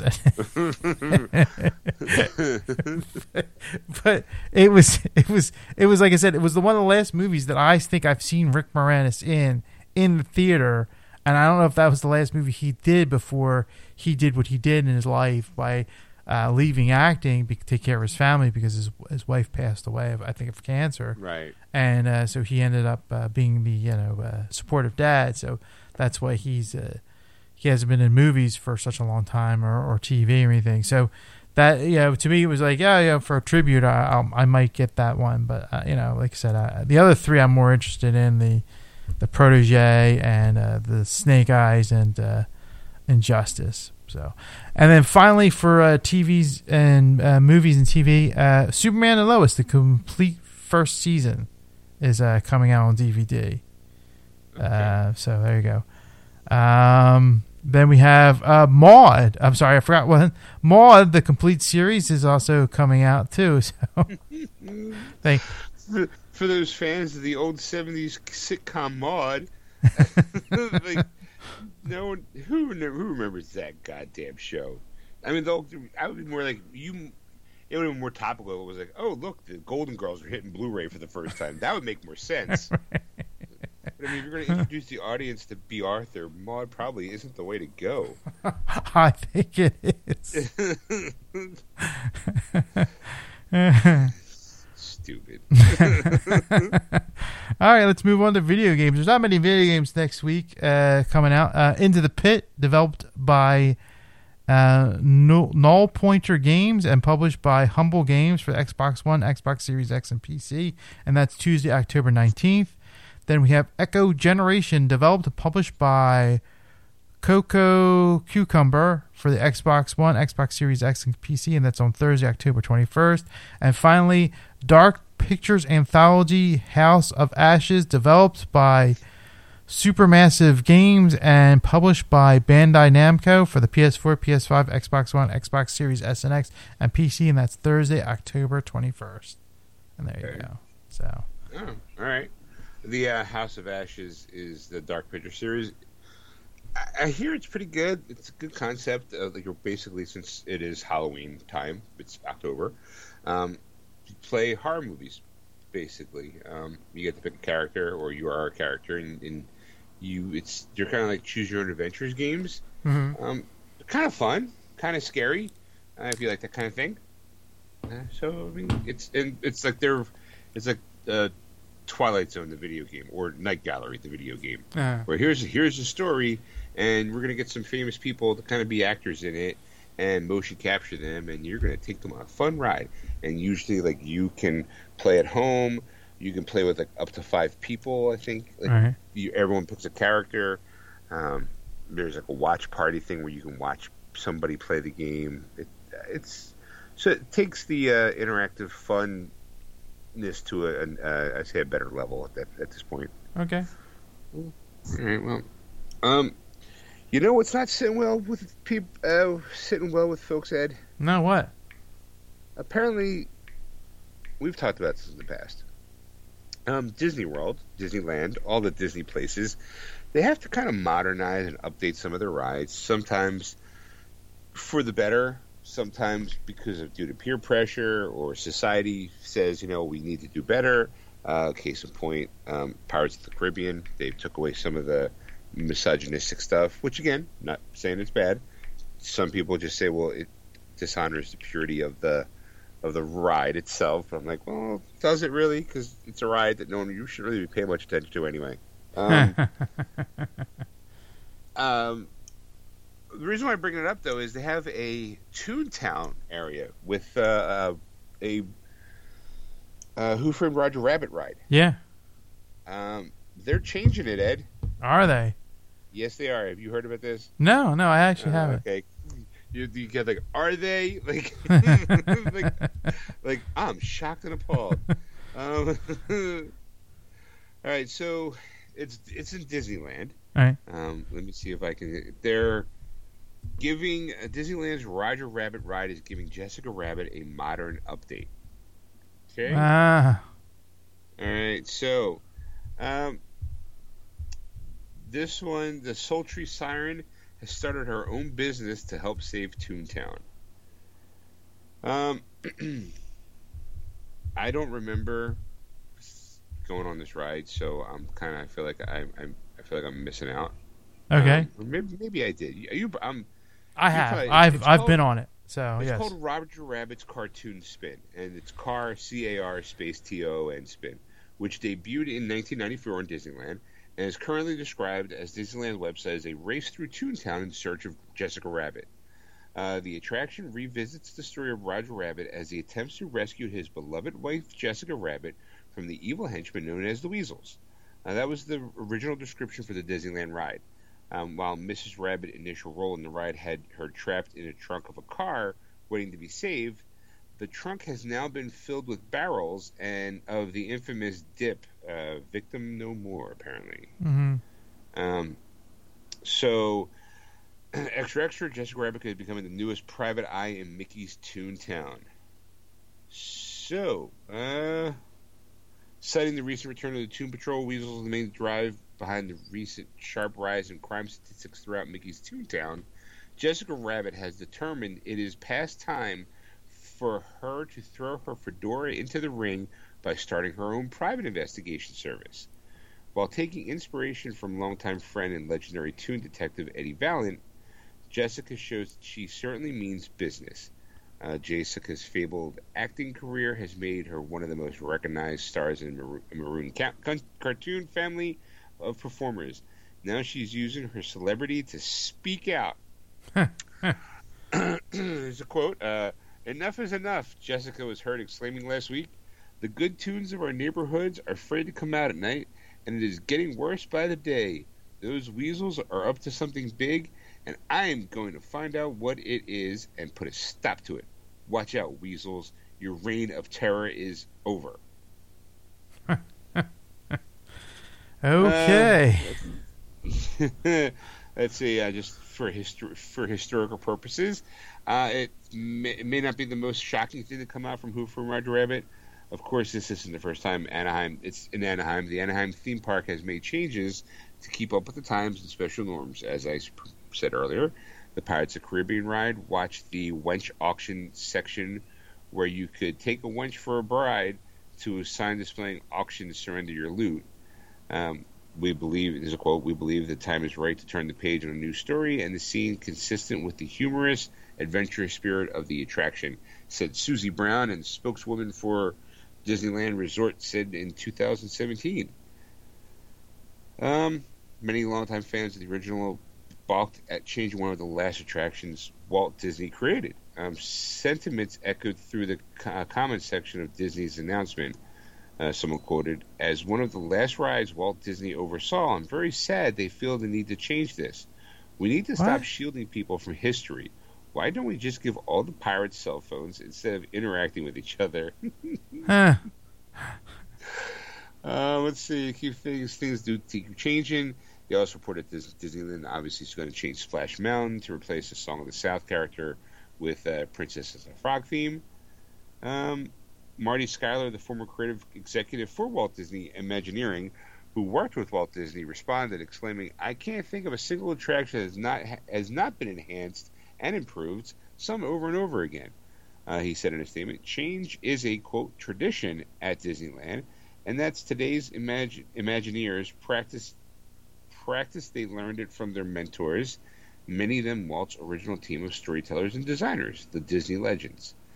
Uh, so, uh, of course, it goes a plug on the, you know, hey, Roger Rabbit's coming to 4K UHD and Blu-ray this December. Um, so, Ed, Yeah. changing the ride.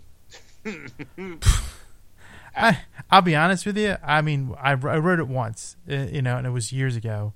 Uh, I was in California, and uh, we we wanted to see, you know, kind of like. All I remember is like throwing up on that ride. Not really throwing up, but you, you you felt nauseous like afterwards because it's it's one of those rides where it's like you're in the cab, you're in I forget the cab's name in the in the in the movie, and and you- and you're riding around and you do these turns and it's just like and it's Toontown and it's it's it's like low end of a ride, you know, kind of thing. I don't even remember the premise of it. All I remember was, hey, it's a Roger Rabbit ride, let's go. You know, right. you know, you It's get like, on this hey, thing. I get to sit down for about 30 minutes. Not even 30, like 10 minutes. we, we were we were in line for for like like 45 minutes i think for this thing because it was like it was of those type of things like oh it's roger rabbit you know let's get in it you know and it, it made no sense. It really didn't you know. It, i just remember it was kind of like like an old fashioned style ride where like you hold on to that thing and you kind of turn and it, the, the car just kind of spin on your on its own on this track and it you would go through and and it would just turn like here turn there you know it was like a, a snake kind of uh, track. So it, it was, you know, there was really no ups and downs on it. I don't remember, but it was just like like riding through, and it was like stops and goes, and it was herky jerky kind of a ride. And you're going, yeah, this this this does not represent the this movie at all very well, you know, kind of thing. So if they tore it down, I'd be like, yeah, no, no, no skin off my nose, you know, that they got rid of this thing because it wasn't, it didn't really truly, especially the technology that they had. I mean, they they couldn't do something better, I think, and then especially now they can really enhance that ride up a lot better. Uh, Right. you know, with, with, with like some 3D imagery in it, you know, and stuff to really to really enhance the ride. So to put, you know, um, to make those changes is just kind of all right whatever you know if, if you if you want to give her a job you know like be a detective sure okay I, I don't know if it's going to really make that move right any better than what it is. But all right, sure, why not? You know, like, like, like what I care. Now, uh, like, at first when you when they were talking about the last thing that you know Walt did, I'm like, Walt didn't work on Who Framed No, Roger, no, right? it- was the Pirates. of Farts of the Caribbean. So that's that's it took me a while to, to put that together, and I'm like, yeah, you know what? Um, yeah, it doesn't fly here in the U.S. that that kind of stuff, and they they changed both of them here in, in California and and and in Florida. Um, and to be honest, it's okay. It's not. It's not like you know I'm outraged. You know, I'm like I'm like, hey, it is what it is. You know, if you if you want to see that, go to Japan. I, they have it there, and it's still the same way. I mean, you know, you know, like if you want that that '70s feel of of thing, and you want to smoke in a park again, go to Japan. they got it there. I mean, you could. I, I just kind of feel like at this point now, if you go to Disney for your first time, it's your first time on Pirates of Caribbean. It, it that's the ride now. Uh, there's no, I mean, I, I just can't see like there's like an old man or a middle aged man standing at the edge of the ride. Go, don't go on it. It's not the way it used to be back in my day when they had whores. you know, And that's the thing. Like, like back how do you? my day you buy a wench in this ride. Now it's all nothing. now the wenches chase you. But I say the the the because it used to be pirates would chase the girls in the in the thing that they would loop around. Now it's the other way around. They're chasing the pirates, you know, with their with their brooms or whatever pitchforks. And then that that that's the scene is there's they call her Big Red now. She's like now become the big thing. She used she used to be the prisoner that the the the uh, um Right, she was the wench they were trying to buy. right you know type of thing. Now she's like a pirate and she's trying to sell like b- booty or whatever like type of thing. And you know. And, you said booty. Booty. she's selling her booty, so she's still a tramp. Still a tramp. yeah, and it's like it's like it's like stuff they found on the island or whatever, Taratuga or whatever it was, or Port Royal that they're Right. they're burning.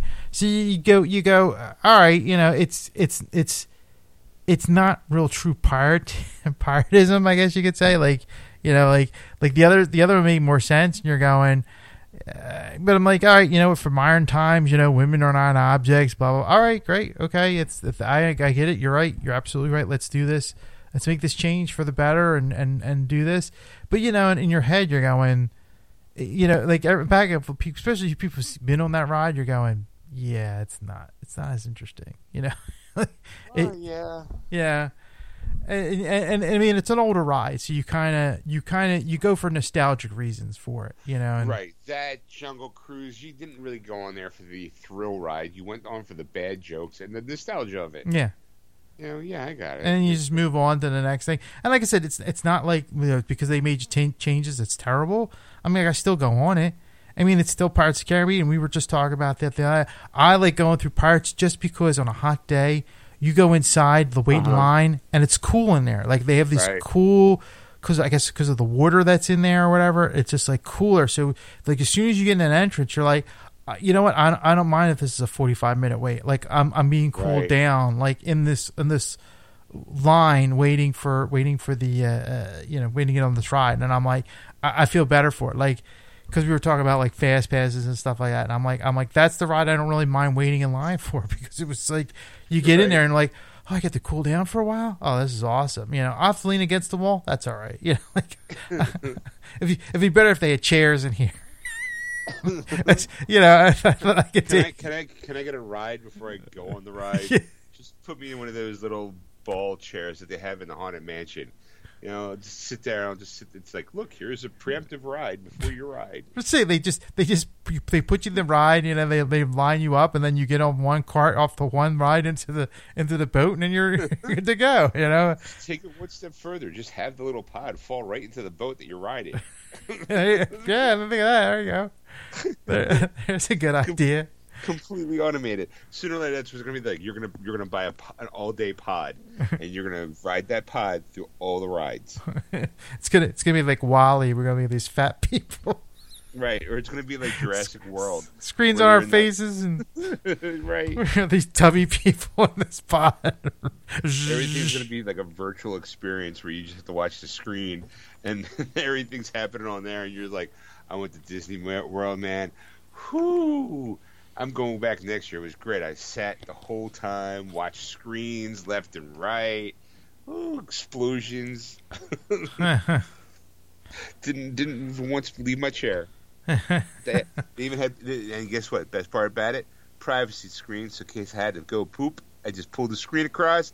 Seat turns into a toilet. I,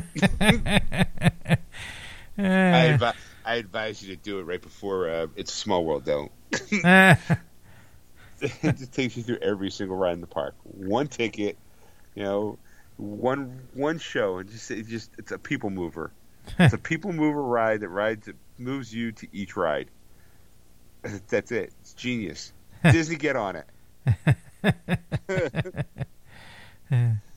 so I mean, you know, like I said, though, going back to what what the idea, original idea was, they're going to make changes, you know, and they're, and they're always going to make changes, and it's like you know what, it doesn't it doesn't affect in the least like the overall, like you know, it's it's you're to get on a thrill ride, you know, like Pirates is just more nostalgia, and a lot of it's still the same. I mean, now like you go on it, and it's it's got um It's got Captain Jack Sparrow. Right. It. It's got Barbossa. in Right, it's it. it's got the movies in there, so it really kind of amps it up. So you're going, oh, the movies, and you go, you see the different characters and stuff like that. And it, I mean, the newer movies that are not in there, but you know, the the the original trilogy's in there, and then they tried to put in, um, uh, they did try to put in uh, one thing after four. I can't think of the guy's name, the the pirate, uh.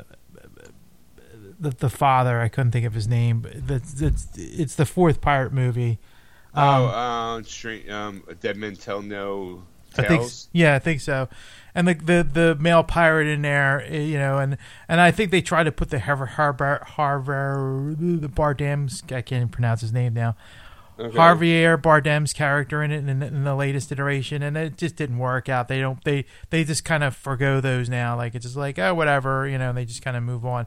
And it's more like I said, it's still back to more than the nostalgic of it than than trying to put new you know a new take on it because they can't really update it too much without like closing it down. And at this Right. point, to um um they're not going to do that. You know, Right, yeah. not until at least the, the next sixteen months, I think it is.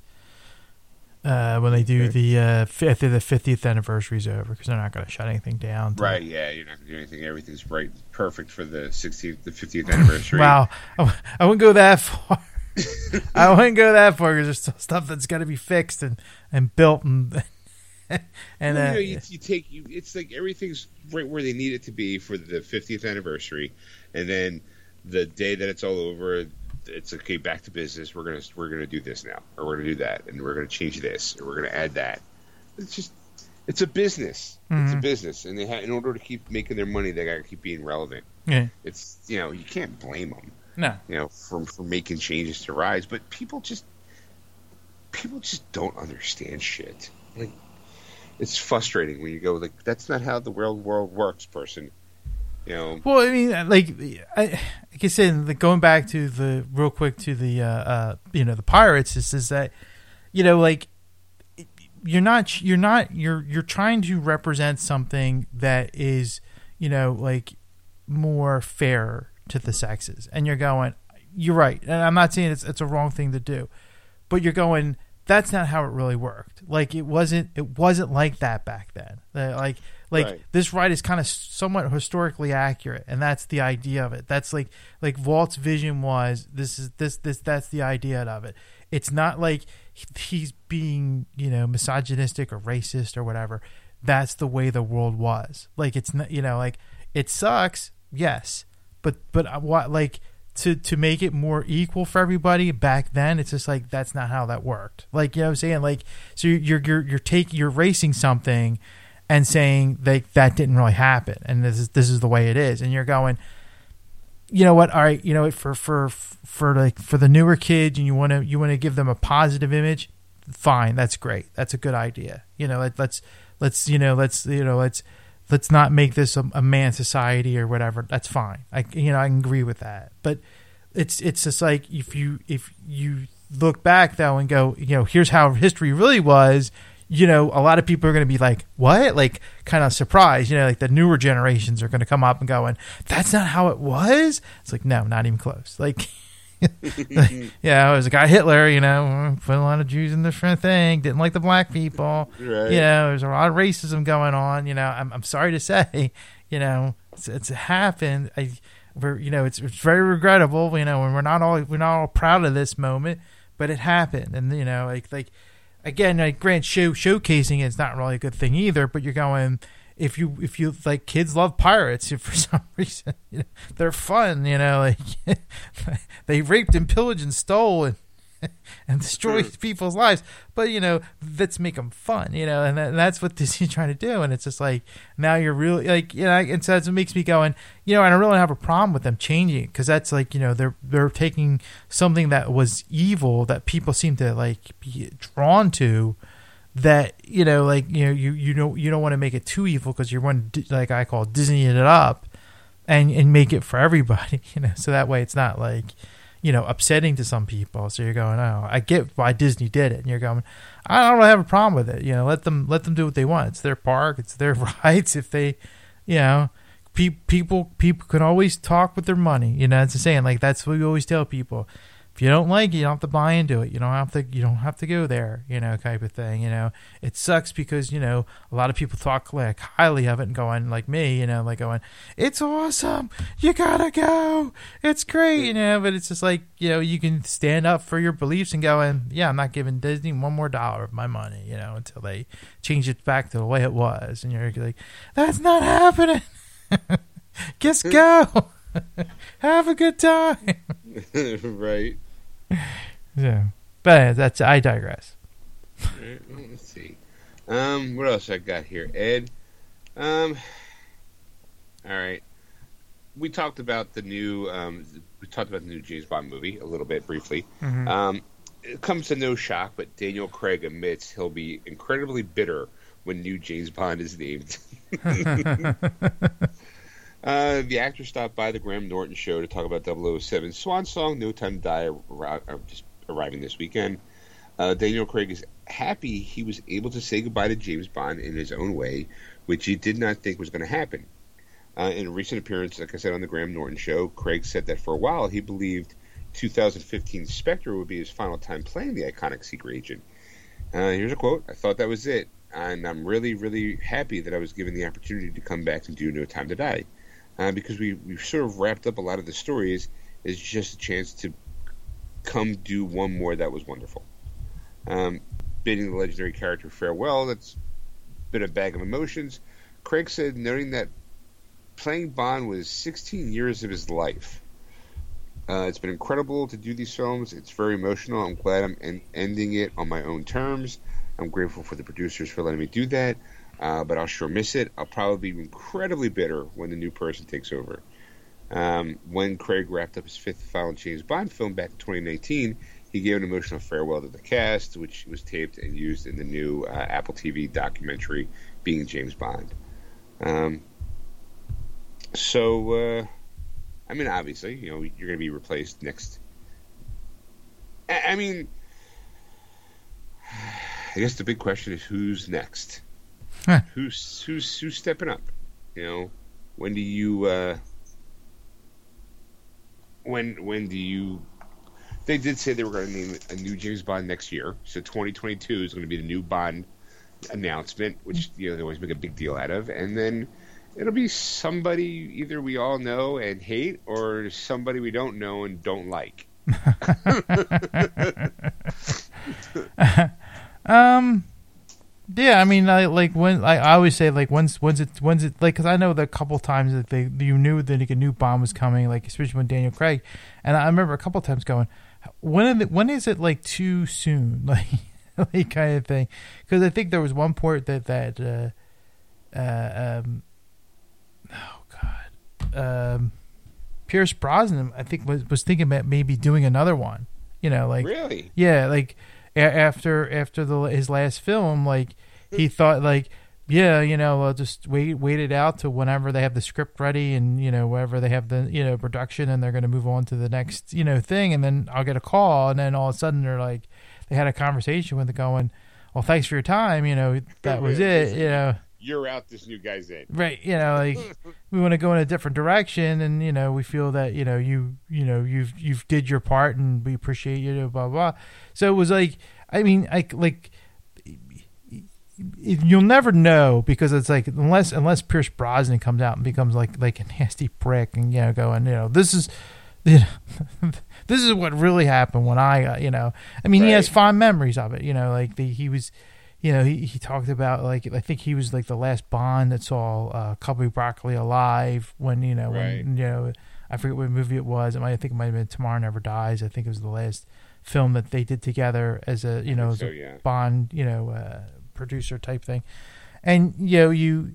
So you know he he he does talk finally, especially the, after the part thing, and he continued on, and you know especially with his wife and and uh, Will the guy Wilson, I forget his first name, um, but the the two of them kind of took over the reins and and and you know built built what it is, you know. So you you you know he thing, and then all of a sudden like you know like Daniel Craig got announced, and you're going, wait, what? You know, like, and and it, it, I think it was a couple years, you know, like like between the two, and you're going, wow, that took forever. So now you're going, you know, like when the, when the when the Blu-ray drops, is that is that when we'll get the the word, you know, kind of thing, you know, like, or, or, or they do they want to have like that moment of of uh, uh, uh, of um what's the word I'm looking for? Mourning period. Yeah, like yeah. so that that way they uh, they they don't feel uh, uh, you know like like thanks Daniel Craig. All right, and now right. the next Bond is this person. You know, because uh, that's the thing. Like. I think anybody who takes the thing, I mean, like we always we always kind of play, you know, uh, uh, you know, what ifs, uh, you know, scenarios and who be Bond. I know you you mentioned Idris Elba would be your pick for Bond. Right. You know, I don't think he would. I think he would do a good job, so it wouldn't be you know too horrible. I just you just wonder though, like the commitment you you now have to face because you know it's going to be a multi-picture deal. It's not going to be a one-off deal. I mean, like I imagine the first one will be because it's like, well, if you suck as Bond, we don't want you back. Right. yeah. I, I do want to take a moment since I do have all the bonds in my Vudu collection. I okay. want to say Die Another Day, which was Brosnan's last one was in 2002, and then Casino Royale was 2006. Right. So it's so it's like four years. Four years difference. You know, like maybe, maybe you know three. You know, when they they announced it right. and filmed it and all. So you're going. There was a three three year period that you're going. Well, usually usually like they like I mean the first first few bonds were every year, you know, kind of thing from 62 to 65 or 66 or something like that. Yeah, it, it almost was every other year. Like like Doctor No was 62, and then For Russia Love was 64, and then Goldfinger was 65. So yeah, it did it did come across as like, oh, every other year or every two years. Yeah. yeah. And then there was that there was that rush of um, there was a there was a gap I think between uh, uh, Brosnan and uh, Roger Moore. I think there was like a seven year gap. You know. Well, between Brosnan and Roger Moore, you had Timothy Dalton. Oh, right between so, sorry between yeah there were you can say like yeah between 85 which was uh his View to Kill was his last time to Goldeneye, which was 1995. Yeah, there was a gap. the gap of two movies. but I think I think I think what you would call it says 89 was his last one. Uh, yeah, Timothy. 89 was his last one. Yeah, so from 89 to 95, I mean that's a six year gap that yeah. you had. That you kind of go. Well, because it's because they were. I mean, we're just we're talking about it. They were struggling. How do you bring Bond into the modern era, basically? Because, like I said, uh, watching all these films made me realize I'm like, wow, that that does not play anymore. Like that does not work. That you can't have. Like I mean, there's a moment where Pierce Brosnan's. I think in Goldeneye. I think it wasn't Goldeneye, or uh, he was hurt, and he basically uh, the world is not enough. There it is. It was the world is not enough. He gets hurt. He gets his shoulder gets hurt, and he forces the female doctor or coerces the female doctor into getting him to clear him or and by having sex with her. Mhm. Like it, it was so inappropriate. But that's nothing compared to if you go back to the Connery era where he's like where he tosses one woman just out a window to help, you know, the when when another woman walks in. or smacks one on the ass just for the, the, the sheer just because he could. like think that's that that would never Yeah, he said there's there's Roger Moore ones. There's one where he's you almost think like he's forcing himself on on the woman, Yes. and you're going, "Ooh, that's uncomfortable." you're watching this, you're I like, think watching. I think it happened in the View to a Kill where he was. Um, uh, oh no, no, it's well, it's probably Solitaire. Um, in we call it Live and Let Die. He basically seduces um, what's her face, uh, Solitaire, played by fuck, um, what's her face? "Oh, um, shit." Sigour- um, I'm, I'm looking. I'm looking right at it. Uh, Jane Seymour. yeah, She's like she's a virgin, and he seduces her with willy nilly, like just, and and that's how she loses her her ability to what do you call it? Uh, um, uh, you read the tarot cards, right. and he manipulated that too because he had he walked in and had a whole bunch of like they were destined to be lovers, but he he actually had a whole deck of cards, which no matter what card she picked, it was gonna be like it was. I'm like, dude, you completely manipulated her right. it's like you just go and watch it, going, "Wow, it's it's amazing!" Like how times change from how we view things. Like back then, I was like, "Oh, that's so funny!" Like, "Oh, look at him! He you know, he he got what he wanted and moving on." And now I'm watching it, going, "That would never work. That that's that's wrong." Like I feel like I've grown a little bit as a person, recognizing, going, "Oh, you can't do that. That's." That's that's incredibly inappropriate. like, I don't care if you're a spy extraordinaire James Bond with all the cool gadgets. That's that's that's sexual assault. like that that's a that's that's a no no. That Right. should not be allowed. Right. Shame on you, Bond. So, so uh, yeah, so you know, I bring up the whole point of this was. well, the whole point was that he said he was going to be bitter, bitter being Bond. You know, but you were like, uh, Oh, the announcements and all how long it took. Yeah, okay. yes. So you yeah, so you go you go how, how far till they you know they you know you said next year, so you're going is it going to be January, February? Like you well, be I probably, you know, and I guess it depends on how well, how longer, how much longer the pandemic shit goes. I think um, he, the movie did pretty well. I mean, it didn't do as well as they expected. It came close to what they were hoping. I think it made like eighty-five million dollars this weekend. I think they were hoping for a little bit more. uh, I don't think they were. I don't think they were shooting for a hundred million. Um, I think they were hoping for maybe just a little bit more than the eighty-five he got. Um, but overall, I mean, it's kind of to be expected. I mean, it's an old property. Some people, like my sister, was talking about it, and she wants to see it, but she's like, "Do I need to see the other Bond movies?" And I'm like, "Nah, "Not really. I mean, you might want to watch the Daniel Craig movies, the last four that he did, only because it it plays on the same theme. You know, like the first, you know." Casino Royale plays into well they all do. that's the thing. They they all play into each other. That's the Yeah, they do in one one shape or form, but you don't have to. Like it's, you, like I always kind of not. I kind of smile fondly when they mention that Bond was married. You know, in up until um, Daniel Craig's era, uh, because they kind of rebooted him. Like he just got his 00 status in Casino Royale. So I'm like, okay, well if you if you're going to start somewhere, you should at least watch the Craig's movies. I mean, it's only four movies. You, can, you know, in a couple weeks you can get through them. Um, you know, especially like I said, because the way they they paint this overall picture that pays off, kind of in Spectre. You know, you're like, oh, okay, that's where they're leading up to that, and that's why I'm I'm really curious to see how they're going to handle, you know, No Time to Die, because if it's supposed to be like the culmination of the four movies into one big like ooh thing, uh, I don't know. I do not know Ed.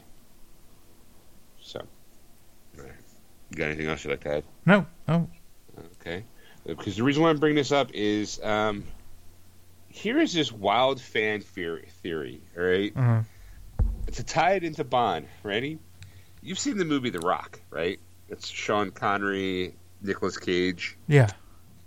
somebody has this wild fan theory that James Bond and the Rock that that Sean, that Sean Connery was actually James Bond in that movie. what?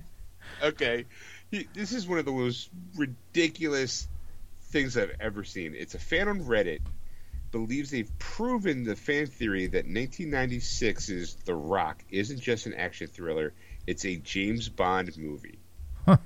um, okay, Redditor uh, Apprehensive Test 26 marked the 25th anniversary of The Rock's release by examining context clues from the film.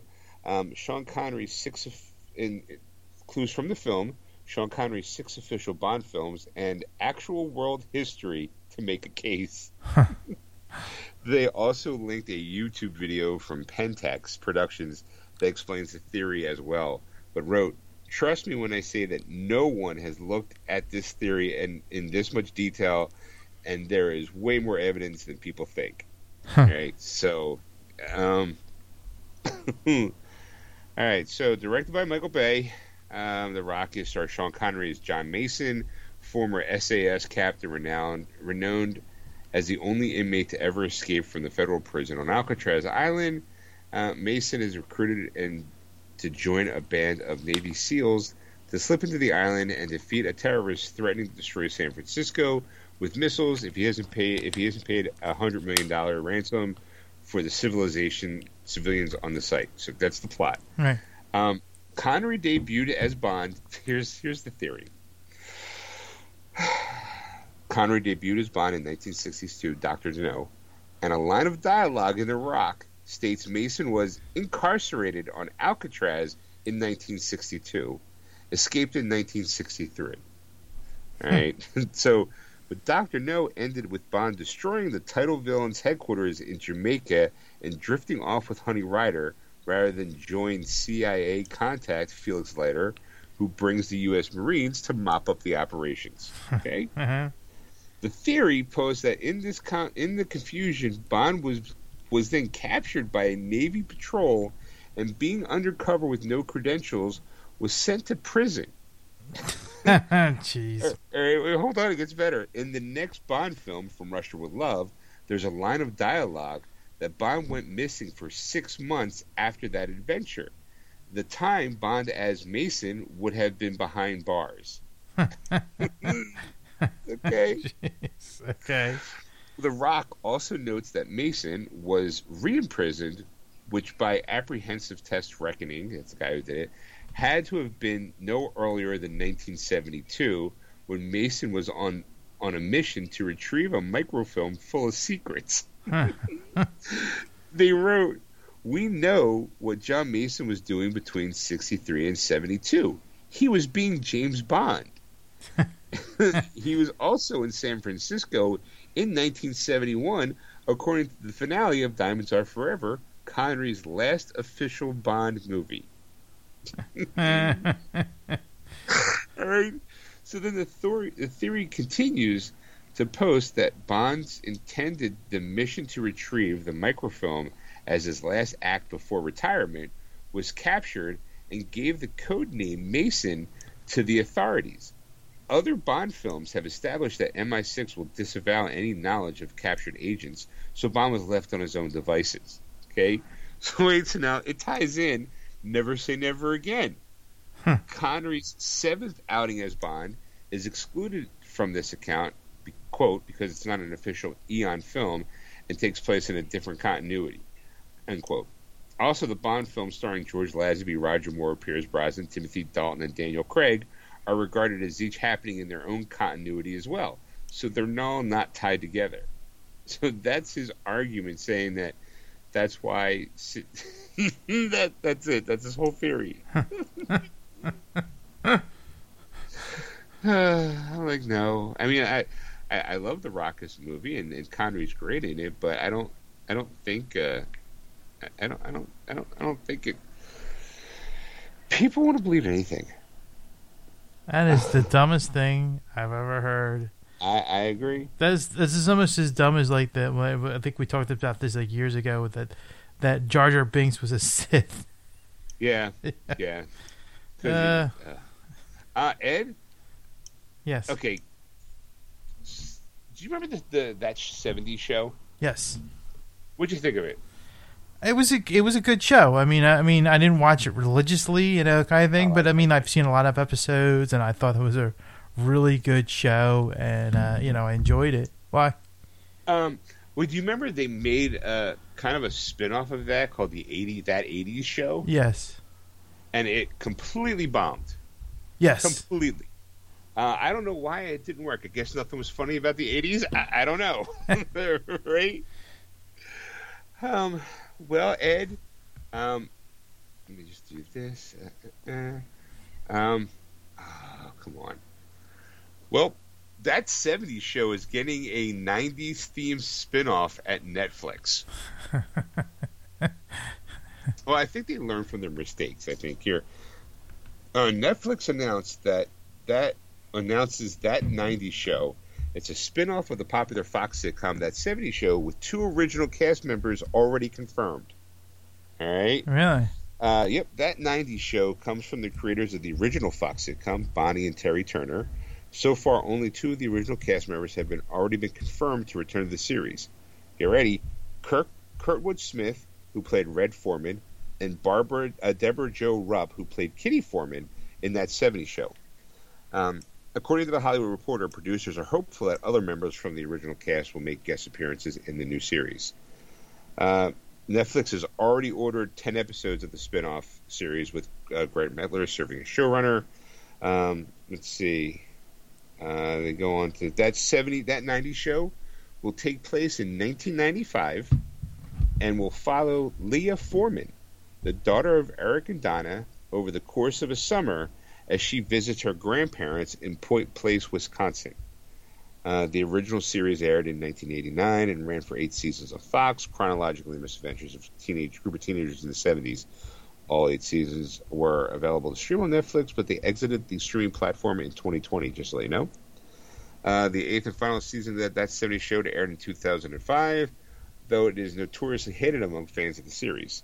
Uh, the series lost two of its main leads that, that year, I think Grace and Kutcher, uh, at the start of the season, and as the two actors left to pursue other careers in film, uh, Grace's Eric Forman was written out of the show at the end of season seven, as the character left Wisconsin to teach in Africa. Uh, but Kutcher's Kelso appeared in the first four episodes of season eight before the character departed for Chicago. However, the finale was well received and saw the entire cast reunite, reunite on the New Year's Eve in 1979. Uh, here is the official description. Ed, ready? Yeah. Hello, Wisconsin. It's 1995, and Leia Forman, daughter of Eric, figures makes sense because Eric, they're huge Star Wars fans.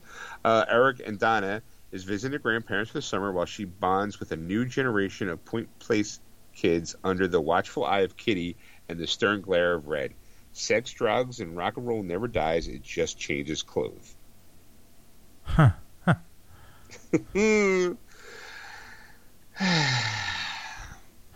Ah. I, I don't know. Did you watch the show? I love that show. That show, I, I and I religiously watched it. Oh, you did? I, I, I loved it so much that I actually have the whole series on DVD. Get out of here. I, no, okay, the show's over. Bye, folks. no, yeah, I bought it all on DVD. Um, it's also one of those ones I'm, I, I, I feel like, uh, like, I am. huh? It's, it's one of those. It's one of those puzzle pieces that just doesn't fit. It really doesn't. Every once in a while, you you throw a curveball when you're going, yeah, and I like like Star Trek. Yeah, you know what? When it came out, the Next Generation, I didn't watch it religiously. I was too busy with like girls or whatever. You made some Right. like, you make some crack or whatever. That seventy show, watched it religiously. Like, I mean, I'm sure that towards the end, I probably didn't watch like every single episode when it came to like season seven or season eight, especially when you knew that when everyone started getting really, really big, and you knew Ashton Kutcher was going to be leaving soon, and and I thought Eric Forman, I think the kid Topher Grace, I thought he should have. He could have wrote it out for one more year, but once once two of your main characters leave a, a sitcom, it's hard to it's hard to keep going. mhm. You know, so like I'm not surprised that they that they canceled it after the eighth, se- eight, the eighth season, or or finished it off at the eighth season. But I mean, yeah, I watched it pretty pretty pretty nonstop. Um, I thought the show was hysterical. It was very funny, and being a kid, I mean, I was a child in the '70s, um, but I thought it was funny watching the show. You know, I mean, I didn't think the '80s show was funny, and that was my era. I guess I don't. I don't. that's when I would have been a teenager, so I, I don't understand why I didn't think it was funny. Maybe it was just the writing was bad, but I thought that '70s show was really was very funny, especially when you're look with when you're looking at the contrast of of how life was in the 70s to when the show was in the in the 90s like um also i thought the cast was really good i thought it was very funny fez you know i say good day good day sir i say good day like there's just I use that. I I use that a lot still. right right there's just certain things that that that stuck with me like, through the show um i remembered when they did finally see star wars it was it was it's funny you know um Kiss. You know, like there's just Tanya Roberts was in it. You know, it was like you know, like a Bond girl as as, as Midge. Right. You know, it was just it was the show was actually was was really good and really well written and, and funny, and I I really appreciate it. So when the opportunity to get it all on DVD at the time before Blu-ray, I, I snatched it up. Um, I'm kind of jealous because the Blu-ray edition of it has like this definitely the 70s themes like Kiss, logos and stuff on. Like, like they really nerded it out. I'm Yeah. like, oh, that's, that's, that's like a nice set. Sniff. like, like, I don't know if I'll go back. you know, like I- maybe if I catch it on sale, like I don't even know if it's on Vudu. Yeah, Maybe if I catch it on sale, but I don't know. Um, I'm curious now. I, I feel like with the new one, uh, well, Ashton Kutcher had a TV show on Netflix for a while. It was called The Ranch, um, and then he had Danny Masterson on it too, the kid, the other kid who played Hyde from Mhm. that '70s show. However, he's been indicted on rape charges, you know, um, recently. Mhm. So chances are he's probably not going to make a guest appearance unless he's proven innocent of the crime, the allegations that are against him. Um, so I can see Ashton being on the show because I mean, let's face it, he's. I don't say he's not doing anything, um, but he's. He, I think he'd be okay coming back. Um, I'd be curious to see if to see him and Mila Kunis would be kind of interesting to see them together, see if they're still together on the show because they're married with kids in, in real life. So it's it's kind of funny to see the two stars who were boyfriend and girlfriend on the show actually fall in love and be married many years after the show was off the air. But it's still kind of like, oh, that's cute. Do we get to see them be on husband and wife on screen now, or or not? Like, um, we call it um, girl played uh, Laura Prepon. She played Donna Uh-huh. she went off to star in um, Orange is the New Black for a long time. Um, she just recently left. It's weird how I know this stupid shit. She just recently left Scientology. Huh. You know, so I mean, maybe she's not doing anything. Maybe she could use that that that '90s show, um, especially if she's going to be the mom of the lead character. Right. Like she's got to at least pick him up, pick her up. You know, um, it'd be interesting to see Topher Grace back. I mean, I always liked him. I like him as an actor, and I, th- I did feel like at the time it was like I. David Caruso always pops into mind when I think of Topher Grace. David Caruso being the guy from um, NYPD Blue, that got real fast, and he's like, I don't need TV anymore. I'm like a movie star, and then his movie career flopped. Huh. I, just kind of feel like Topher Grace. I it, he kind of skirts that area because you know you get him as I mean, let's face it, he wasn't the greatest Venom. Was, No. wasn't the greatest Venom? Who was worse than him? you know, just saying. I mean, he. I mean, for the first time, Venom being on screen, you did. They didn't know what they were doing. It was a different time, Ed. It was a different time. I'm I'm willing to overlook some of those glaring mistakes. What are you gonna do? Even even Sam Raimi admitted that he didn't want Venom in the movie because he, he bowed to peer pressure. So I, I don't know. Maybe he'll maybe there'll be a redemption arc for him in the new Spider-Man movie. um, so I mean, I guess with the exception of, of Danny Matheson, I, I feel like I see. Okay, the kid who plays Fez, um, he's on NCIS now. Really? Yeah, he's been on it for a few years now. Um, Wow. He did uh, after he did the '70s show. Yeah, I think he did a couple stuff. And then he he landed uh, in. Um, they made a TV show for From Dusk Till Dawn, and he was in that for a while. Um, and not, and it's not a comedy; it's like an action horror f- genre. And then he most recently, I don't know how long, I would say last three or four years, maybe. I feel like it's been four years that he's been on NCIS as like uh, taken over like after they got rid of um, they didn't rid of after the guy Tony left. They needed to replace him, and they got the kid who plays Fez, and he's really good at it too because he's not a Valderrama. Va- Valder, uh, I always forget. How, I, I always butcher his name. Uh, Wilmer. Right. Um, but yeah, he's pretty good on that show too. I've watched it a few times, and I'm like, when I first saw it, I walked in, I walked through the TV, I was like, Fez is a, Fez is an NCI an NCIS agent. Get the hell out of here! You know, shoots a person. I said good day.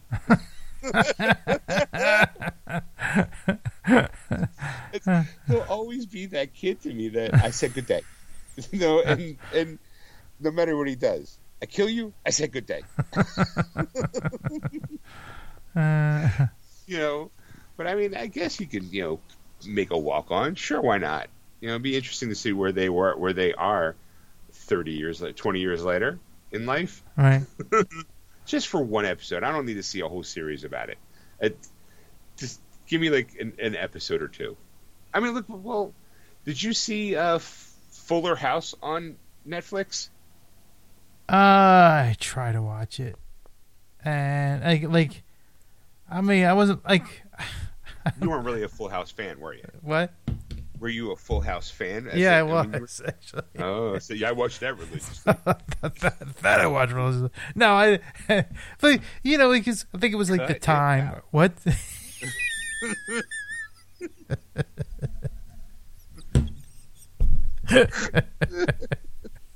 it says because I know what that is, and it's just right. yeah. And anyway, um, I, I mean, like, there's there's moments in time where you go, you know what? I, I watch more TV than I, I I care to admit, or like, and, and, and not that I don't like.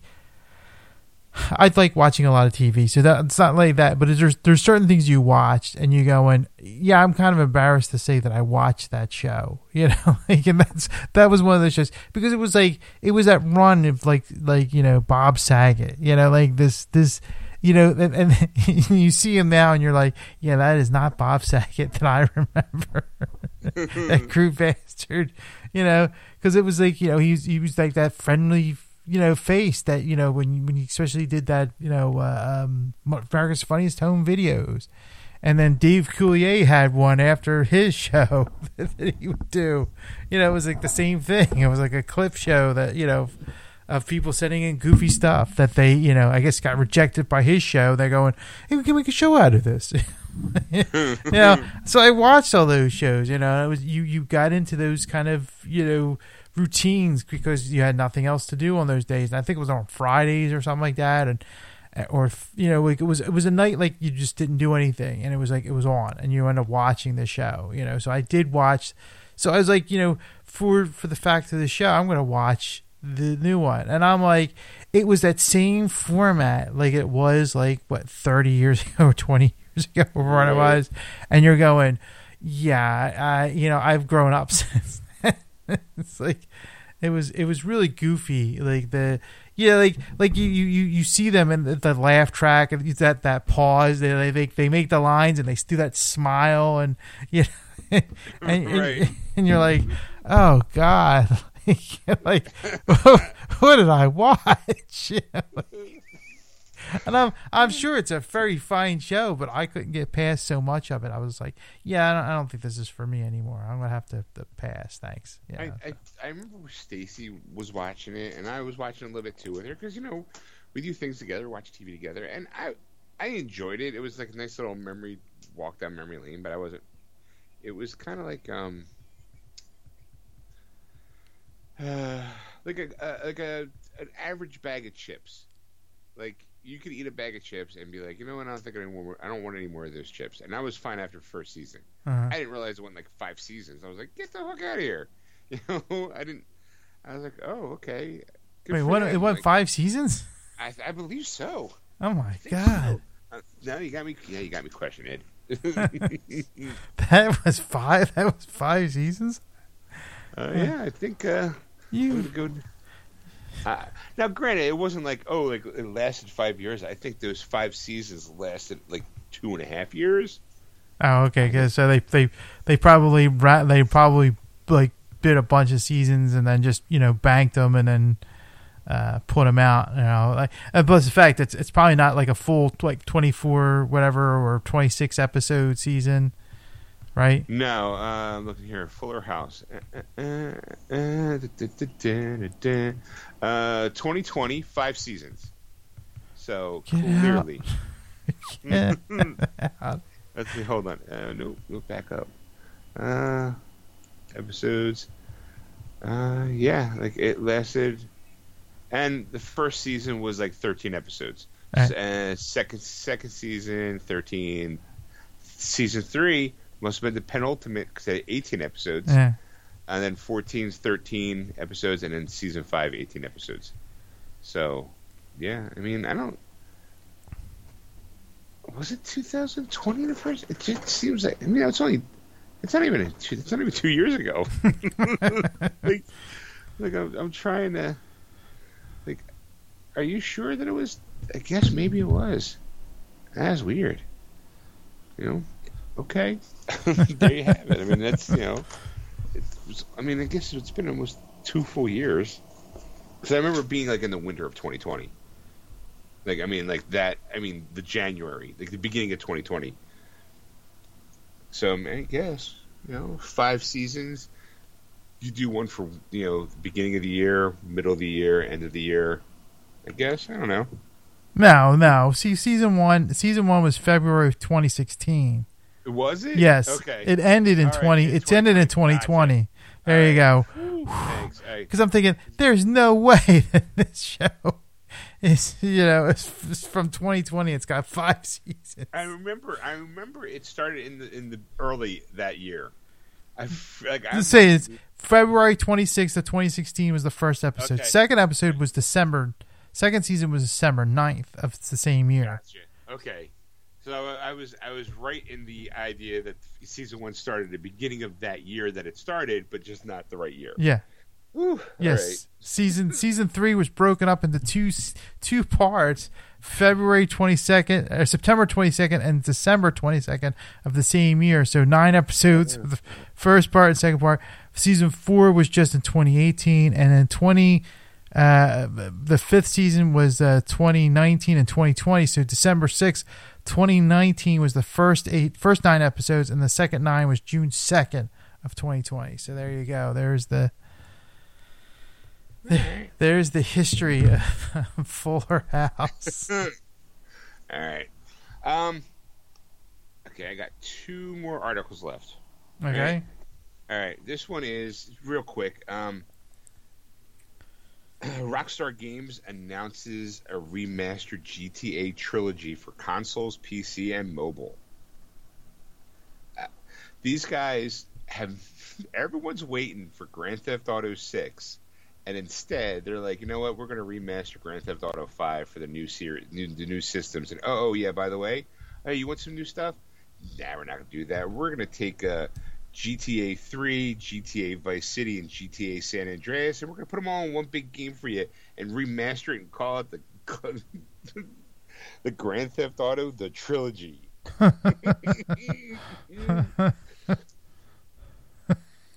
um. So yeah, it's it's called it's going to be called Grand Theft Auto: The Trilogy, the definitive edition. It'll feature GTA 3, GTA Vice City, and GTA San Andreas. Uh, all three games will will ship with graphical improvements and modern gameplay enhancements, uh, but maintain the original look and feel. I don't know what that means because that original look on those games are now considered blocky and old. um, best of all, you can play them on nearly any console available. Uh, will come out on the PS5, PS4, Xbox Series S and X, Xbox One, Switch, and PC. Get the fuck out of here! They're gonna. Oh well, there goes that sales pitch. Wait, what? Um, okay, because I work in the video game industry, sometimes when I talk about the Switch, I talk about how family friendly it is, and that and that one thing. While you might see like Saints Row on that, we, I'm like, yeah, you'll never see Grand Theft Auto on the Switch, like because it's it's too it's too adult, too mature. You know, I mean, now granted, Saints Row, you do run around, you can smack people in the face with a giant purple dildo if you wanted to, but if that's if you wanted to, I never would have thought that I would see the day where I'm like, yeah, coming to Switch this fall, Grand Theft Auto, the Vice City, Grand Theft Auto, San Andreas, now with the hot coffee filter.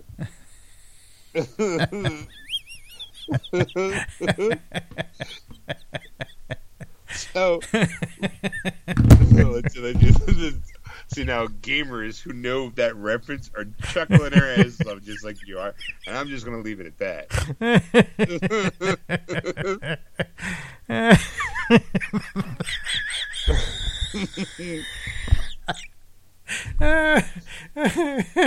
All right, go go on. Um, Rockstar will also release the package on iOS and Android in the first half of 2022. Virtually everyone will be able to play these games. uh,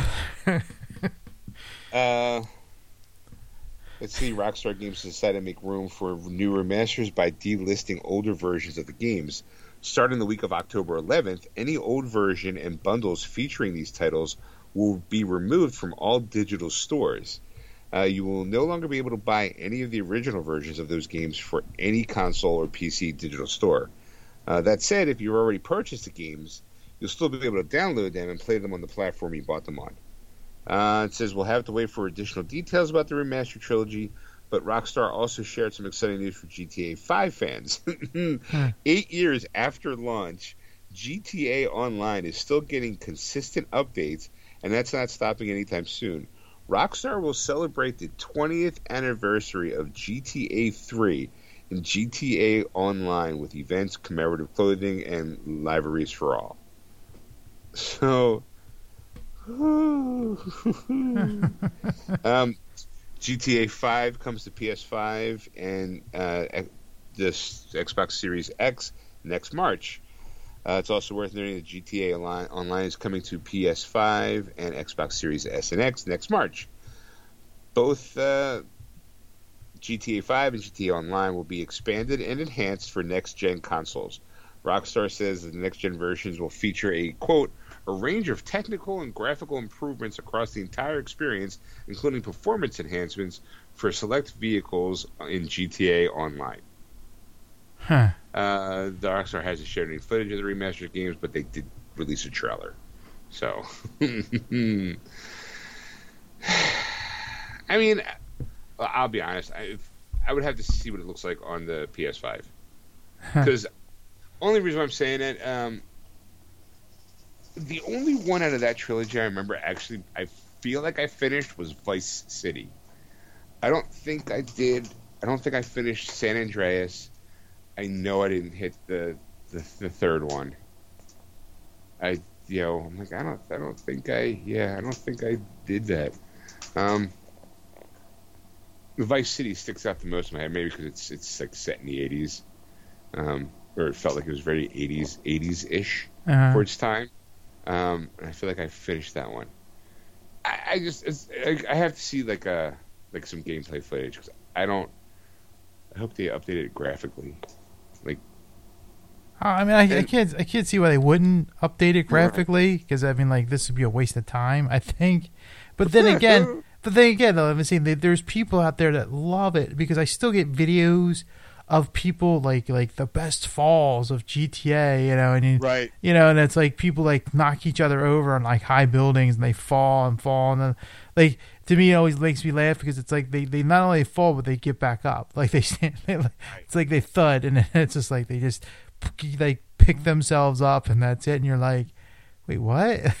Like how does that happen? But you're like hey whatever you know and it's you know but it's like every once in a while it comes through my news feed about like something for GTA so this is probably like the most one of the most successful franchises ever. Like everybody like says we'll we'll, we'll name a, a franchise that's thing but this is the only one that I know of that still to this day. I mean how old this game is it's right. still like around and people love it and, and, and would play it you know and, and not think twice about it. So like like like oh yeah, I hope they update the graphics and all. And so it's like they probably won't. They'll just they'll just make sure it works on the, the new system or whatever. They might do some things here and there to enhance it, and that's it, you know. And but people will eat it up. They're like you know like oh I can play from PS5, awesome.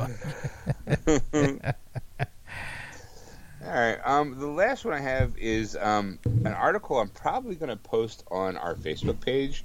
The reason is is because there's a lot of audio with it, and uh, this, the article itself I find the more fascinating part, and I might have to go listen to what's. Ha- okay, I'm, I'm, burying the lead here.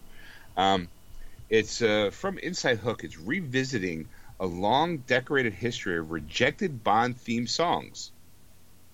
Okay. Uh-huh. Um, Bond started this weekend. Obviously, I found a lot of Bond, uh, a lot of Bond articles. Um, so there are, excuse me, there have been um, Bond songs for Bond movies that never got played or right. never got released or never got picked. Um, for example, um, Johnny Cash did the song for Thunderball. Really? Yes that's the that's the first one on the list. Uh, being asked to record a Bond theme is an honor to any performer. Uh, here's the article. Basically, the best Bond themes are as iconic as the Suave Spy himself, forever cemented in the canon of indispensable parts for the franchise. Sometimes, like when Shirley Bassey wails, "He loves only gold" in Goldfinger. Um, they perfectly encapsulate the glamour, over-the-top drama, and elegance of the entire series oftentimes they're more memorable than the movies that they appear in, like The Spy Who Loved Me, Nobody Does It Better by Carly Simon, or Paul McCartney's Live and Let Die, which is also soundtrack which soundtracked a dud of a film but went on to be number one hit and remains a staple of of Macca's live sets to this day. To this day, um, so being asked to record a Bond's theme is honor for any performer, it's an opportunity to align yourself with an unforgettable figure in pop culture, come away with a massive hit, and perhaps even win an Oscar for Best Original Song. But the selection process is notoriously difficult, and those who are ultimately chosen are far from the only artists who, who to write and record potential tracks for any given Bond movie. Uh, even massive talents like Johnny Cash, Blondie, and Radiohead have failed to make the cut. Uh, there are countless alternate universe Bond themes floating around that never made their way to the movies. Uh, with that in mind, they went to go. They're looking back on some of the best ones that got the axe. Uh, give them a listen and compare them to the winning selections uh, that beat them below. For example, and they go through. I obviously I'm not going to play the tunes because it's going through my phone. Uh, Johnny Cash, Thunderball, made for Thunderball in 1965, lost to Tom Jones. Tom Jones sung Thunderball, which again I think is a good a good a good song. Right. Um, but apparently, the Men in Black's attempt at a Bond theme is undeniably great, but ultimately, producers decided it wasn't the right style. One hand, on one hand, it makes sense. Cash's Thunderball sounds more like a theme to a great western than a British spy flick, and Tom Jones' version, which is full of the classic Bond theme touchstones like blaring horns, elegant strings, and belted out vocals, is a better fit. Um, but we could have had Johnny Cash singing Thunderball your fiery breath can burn the coldest man, and who's going to suffer from the power in your hand? um, Lorraine Chandler for You Only Live Twice, um, again, for the movie You Only Live Twice, lost to Nancy Sinatra. Um,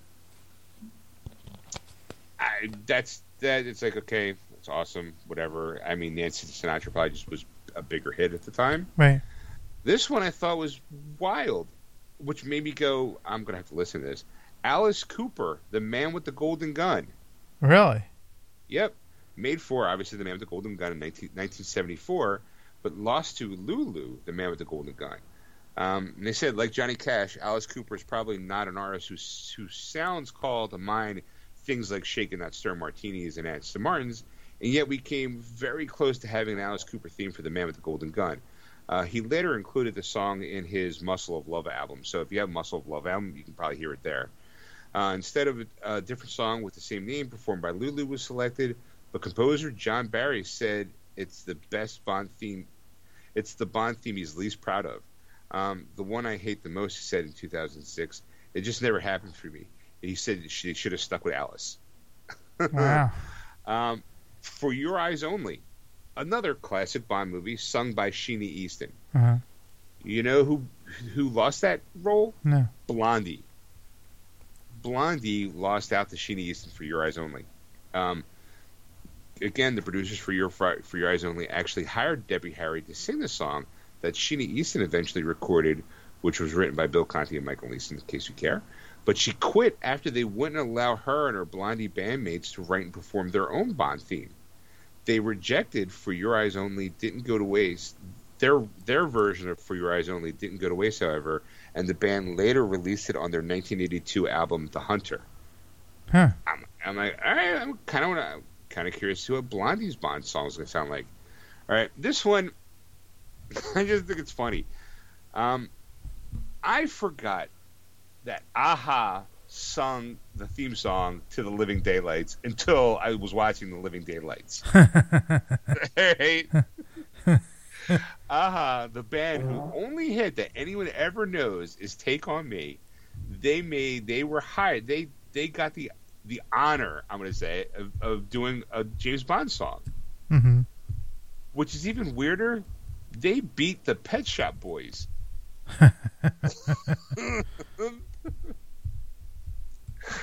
uh, the Pet Shop Boys submitted this uh, demo for the potential theme of the Living Daylights. Uh, Timothy Dalton's debut film is 007. Producers eventually opted for a song by Norwegian synth pop trio a-ha. Uh, but Pet Shop Boys reworked their rejected version into "This Must Be the Place I Wanted to Live." Uh, wanted, I waited years to live, which was featured in their 1990 album Behavior. So I guess they they worked it out. By the time it came out, Dalton's short stint of Bond was already over. huh. So there's a clip of that. Now here's another one. This one I can't believe these. I I was perusing this earlier and I was chuckling. Goldeneye. Okay, now Goldeneye is Pierce Brosnan's first film, and it's sung by Tina Turner, written by Bono and the Edge. Mm-hmm. One of my one of my favorite Bond songs because it it it it, it is perfectly a, a perfect Bond song. The people the people who it lost to Ace of Base Ed. the I Saw a Sign group almost nearly sung Goldeneye. Uh, you probably know Swedish techno pop group Ace of Base, best for their massive 1993 hit single, single "The Sign." Uh, it's natural that producers might have wanted to try and capitalize on the success of that song by reuniting them for a Bond theme. But when Tina Turner makes herself available, you go with Tina Turner. uh, Turner's theme for the 1995 debut of Pierce Brosnan, which was written by U2's Bono and the Edge. Hey, look at me, yeah, reading ahead. is the obvious choice here. Uh, as for Ace of Base, they eventually repurposed their song into the Juvenile on their 2002 album Da Capo. So, all right. Um, this one I didn't know. Uh, I don't know who the band is, but Cheryl Sheryl Crow did "Tomorrow Never Dies." Right. Lost to a band called Pulp. Um, same song. Uh, Pulp's "Tomorrow Never Tomorrow Never Lies." uh, named such because it was reported before the movie's title got switched from Lies to Dies, just to let you know. Um, huh, Tomorrow Never Lies. That's interesting. Huh. Uh, because paper the paper's name was Tomorrow. Yeah. Yeah, all right. That would have made more sense, actually. But right. Yeah, it probably would have. but I guess Tomorrow Never Lies probably didn't. People probably were confused by it. But then again, Tomorrow Never Dies also. I mean, well, tomorrow is always inevitable. Yeah. I guess or whatever. Um, Pulp's Tomorrow Never Lies is a great track, but it failed to stand out in a crowded field of applicants. Uh, frontman Jarvis Cocker had expressed his frustration with the whole process. He's like, it was weird. They set up a kind of American Idol situation where they asked about nine different artists to come up with a Bond song. Um, he, Cocker told uh, Time Out. They listened to nine different attempts of working Tomorrow Never Dies into a lyric. We were told on Wednesday that the deadline was Friday. Uh, consequently, I was really pissed off when they went with Sheryl Crow instead. Uh, Um, now, apparently for Skyfall, um, Muse had a song called Supremacy, but lost to Adele's obviously Skyfall, which again, I feel like that's one of the better Bond themes because it, her voice and the, the music fits perfectly for a Bond song. Um, someone said, "Can we call this one rejected if Bond producers never asked for it in the first place?" uh, Uh, the band lobbied for Supremacy to be the Skyfall theme, but they weren't successful. Um, quote is, "It got a little whisper. It got a little whisper to the Bond vibe, and then it goes all. It goes a bit crazy. Uh, it goes a bit crazy. Live and let die in the middle." Uh, drummer Dom Howard said in a 2012 interview with the BBC. Uh, my view is they should have used it for the next James Bond film, but I don't know what's going on with that. I heard Adele was doing it. Thankfully, he was right about the last part. Adele went to deliver the best Bond theme of the 21st century. It's hard to imagine anything else. Um, now, the last one,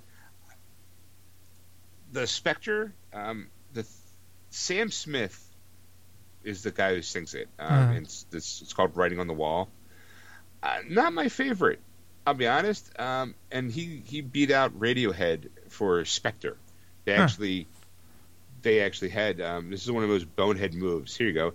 In this of the series, Bond producers had an opportunity to have Radiohead perform the theme to Spectre, and opted instead to go with Sam Smith's Snooze Fest, "Writings on the Wall."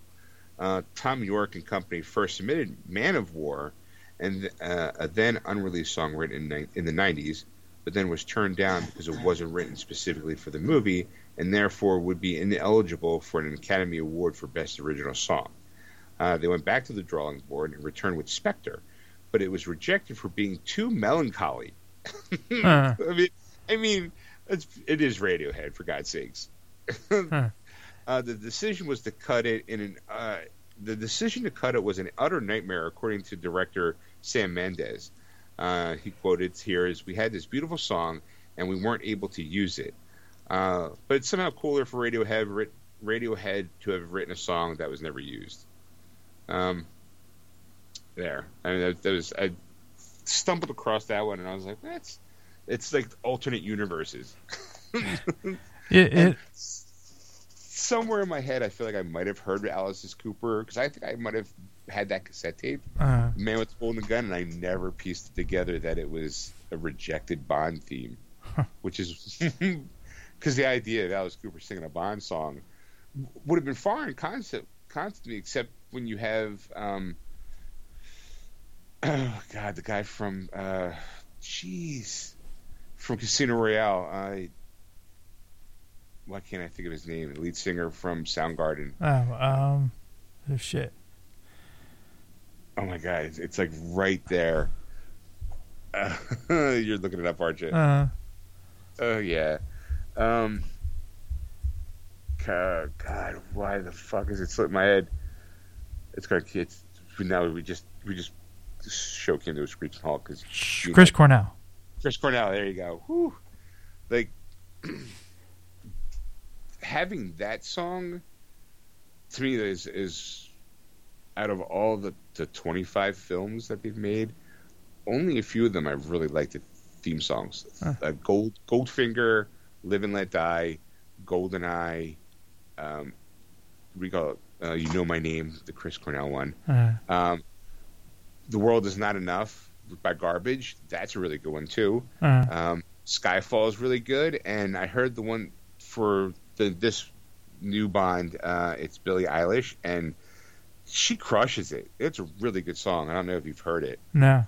it's it's classic Bond. I'm going to put it that way. Like it just sounds like a Bond song, and I think she think it was nominated for an Oscar. I think, or it, it should be. Wow.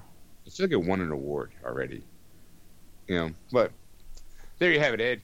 I'm gonna probably post that on. I'm not probably. I'm gonna post that on our Facebook page, Right. so that way people can kind of hear alternate versions. I mean, if they're a Bond fan, obviously, or maybe you're just kind of curious to see what Radiohead's Bond song sounded like. 'Cause I think I heard it once as a like, "Hey, you'll never guess Radiohead did a Bond song. Here it is." And Yeah, it was there's good.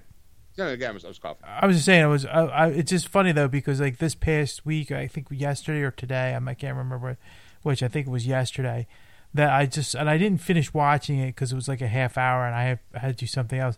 But it's top five rejected James Bond theme songs. Uh, it's a channel called Being James Bond, and um, it's it's it, it's basically it's not like the same. Like I haven't watched it, but some of it was weird because like you only live twice. Apparently, they were gonna have Beat the Beach Boys do the song, and they they played Really? they yeah they they they play the few minutes, you know, like a little bit of it or whatever, and you're going. You could hear like the Beach Boys influence to it, but it's not like it does not sound like the that surfing sound because it was like you know like the '60s, you know, kind of thing. It was more of a psychedelic kind of sound to it and it was just like wow like that's just so weird. Like they're they're you know so it's like i said it's like a half hour over half, uh, 26 minutes long. It's over 26 minutes long this this this video. And i was kind of watching i'm like no you know like it was neat to see like because that thing and i think they were talk because they had deborah harry's face on it like you know they show montages of Right. of pictures when they're when they're, when they're doing these lists and stuff. So they might have mentioned the ones that you, some of the ones that you were talking about because they were like they were going through honorable mentions already, and I'm like, uh, I guess you're just stretching this out. like they Right. think, but it was just kind of you know neat to see, and I'm thinking, wow, like it's it's it's just amazing, like like what we, you know, like you go. In, in my head, you go, oh wait, they picked this person because he was popular at the time, and they got her to do the next Bond film, or you know, the next Bond song, or this this person, you know, because you know they they met him at a you know like you know like I always think like Chris Cornell was like they met him somewhere at a dinner or something like that, and you're going, hey, can you write something for you know for our Casino Royale film?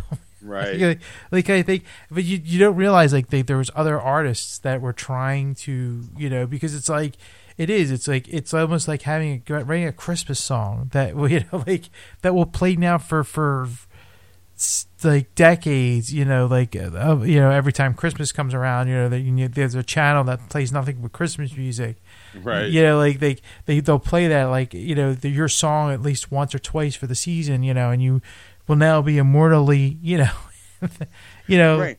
Well, I said the, like "Live and Let Die" was just when I was a kid. I really liked it because it was I would say when we were rock and rolly, mhm, you know, because it was you know Paul McCartney and the Wings. But then it's the only Bond song that really made it just as popular, redone by Guns N' Roses. right You know, it's still just as popular and still just as good. And it's like they could have they could have done "Live and Let Die" today, and and that song would have been phenomenal with it. But again, it's still s- orchest- It's still built the same way. So I guess if you write a good song, I guess it is timeless. hmm If you know, given the given the opportunity to to modernize it but not change it, right. I guess. right You know, yeah. I mean, I it's uh, I already did. I posted on our Facebook page. oh Geeksters, you know, Geeks Radio Geeksters Radio, Waka Waka. Yeah, so yeah, I'm, I'm probably gonna peruse that. Be like, what? Alice Cooper singing Blondie? I'm kind of curious about that. Now, granted, it sounds like those songs were repurposed into other songs, but I'm kind of curious to see what survived. right You know, to see like does she like go for your eyes only? Wah, wah, wah, wah, wah. you know. Well, Ed, that's it. That's all I got. all right Well, thanks for listening, everybody. If you haven't already figured it out, you're listening to Geeksters. Go to our Facebook page, Geeksters Radio, and give us a like. But God damn it! or follow us on Twitter at Geeksters Or if you want to contact Ed on anything you might have seen or heard, or maybe you think might be an interesting topic to talk about in the show, you can contact him at ed at wordswithgeeks.com. or you contact Sean at Sean at wordswithgeeks.com that's S H A WN. Excelsior. That was wonderful. Bravo! I loved that. Oh, it was great. Well, it was pretty good. Well, it wasn't bad. Well, there were parts of it that weren't very good, It though. could have been a lot better. I didn't really like it. It was pretty terrible. It was bad. It was awful. It was terrible. Get him away! Ah!